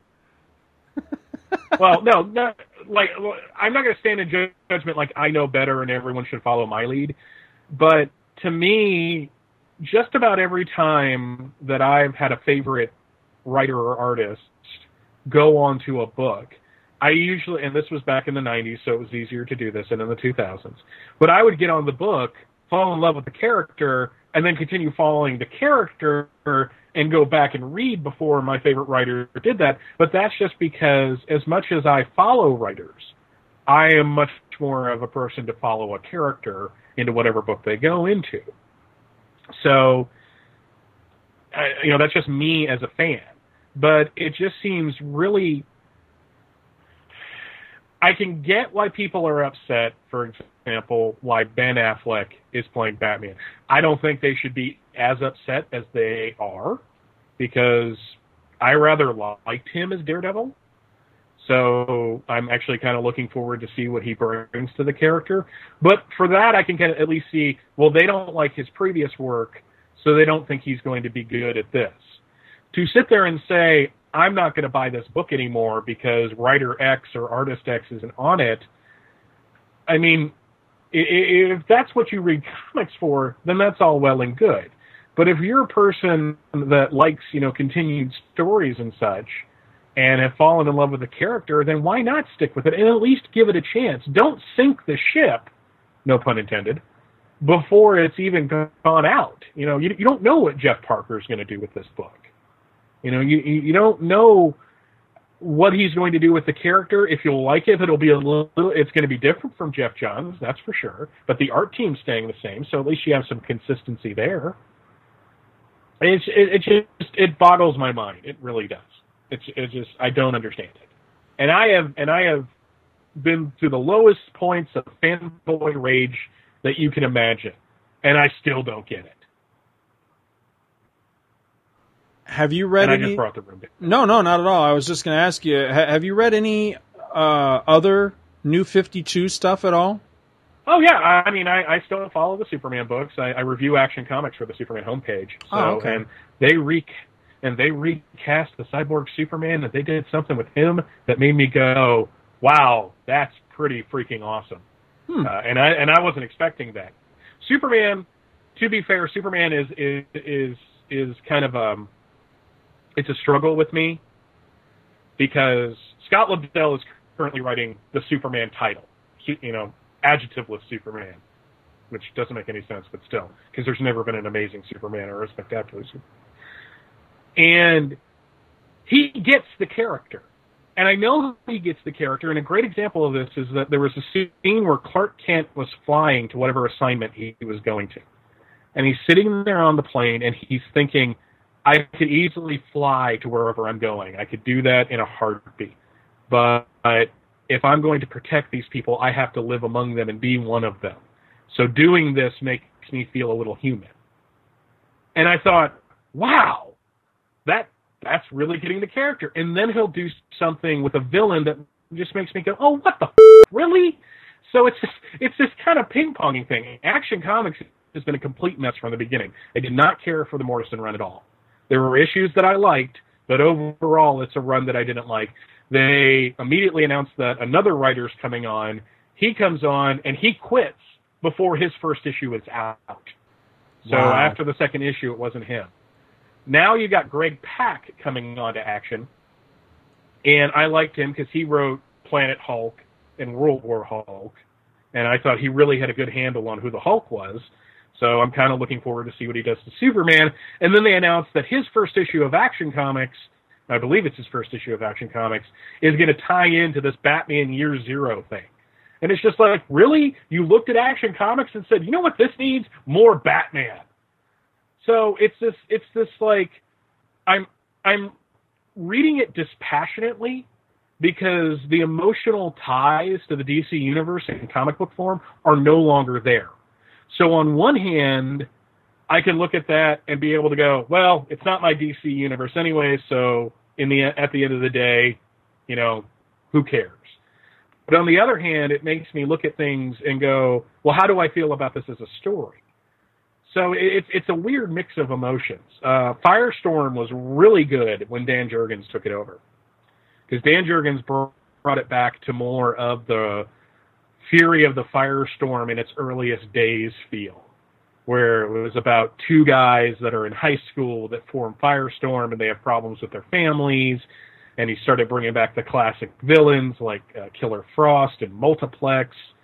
And there was a really good Superman cameo where he told Major Force to sit the f- down, which I appreciated. Justice League is now good. It did not start out that way, but starting with Throne of Atlantis, I have enjoyed that series consistently. Uh, and I keep hearing good things about Wonder Woman, but I just haven't checked it out yet. So it, it, it's kind of strange. I mean, there there's a handful of books that I was uh, that I was buying. I was reading. I've been reading some of the Batman titles because I like Scott Snyder writing Batman. So it's it, it's it's kind of strange. I feel like I've gone back to my old high school and I'm now working there. Does that make any sense? Like you're not there as a student, so your perspective of it is completely different. Right. That, that no, that that analogy actually actually works. I can uh, I can get Is it behind like a bad dream? Is it like a bad dream though, where you're there in your underwear? Uh, well, I'm not wearing pants now, so Exactly. I don't know. Is that about all we got for this time, fellas? I think so. We know what we're what our book is for next time. We're going to keep that a secret for now. We'll have to come up with a uh, a freaky five for next time, unless you got one off the top of your head, Mike. No, not really. I, I, I thought it, and then it and it just disappeared, and and it made me, it made me curious. All right, we will come up with something. All right, that's it. Go away. Bye, everybody.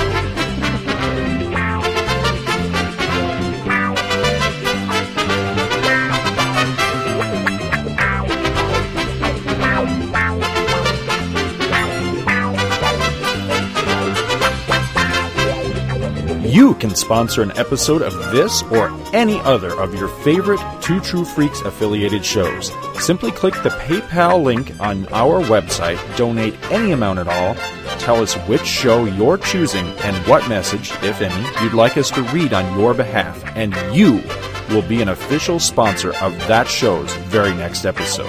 With your message read in the show's opener. It's that easy. And there is no minimum donation. Be a show sponsor today. Visit our website at twotruefreaks.com. Two True Freaks is always spelled T W O T R U E F R E A K S. You can email Two True Freaks directly at twotruefreaks at gmail.com. Join our forum at forumforgeeks.com, where you can discuss all of the shows on our feed with us and your fellow listeners. You can find Two True Freaks on Facebook. Just search for Two True Freaks. And hey, you can friend me, Scott Gardner, on Facebook too. My name is spelled S C O T T G A R D N E R. You can friend me on Facebook too, if you can find me. Now available, Two True Freaks t shirts. See our website for details. Two True Freaks is a very proud member of the Comics Podcast Network. You can check that out at www.comicspodcast.com, where you can hear our new episodes when we put them up. We are also members of the League of Comic Book Podcasts. For more information, visit comicbooknoise.com slash league. If you ever leave your house and you actually have friends, why don't you tell them about Two True Freaks? Thanks for listening, and join us every Monday for new episodes of Two True Freaks. Soul Tech.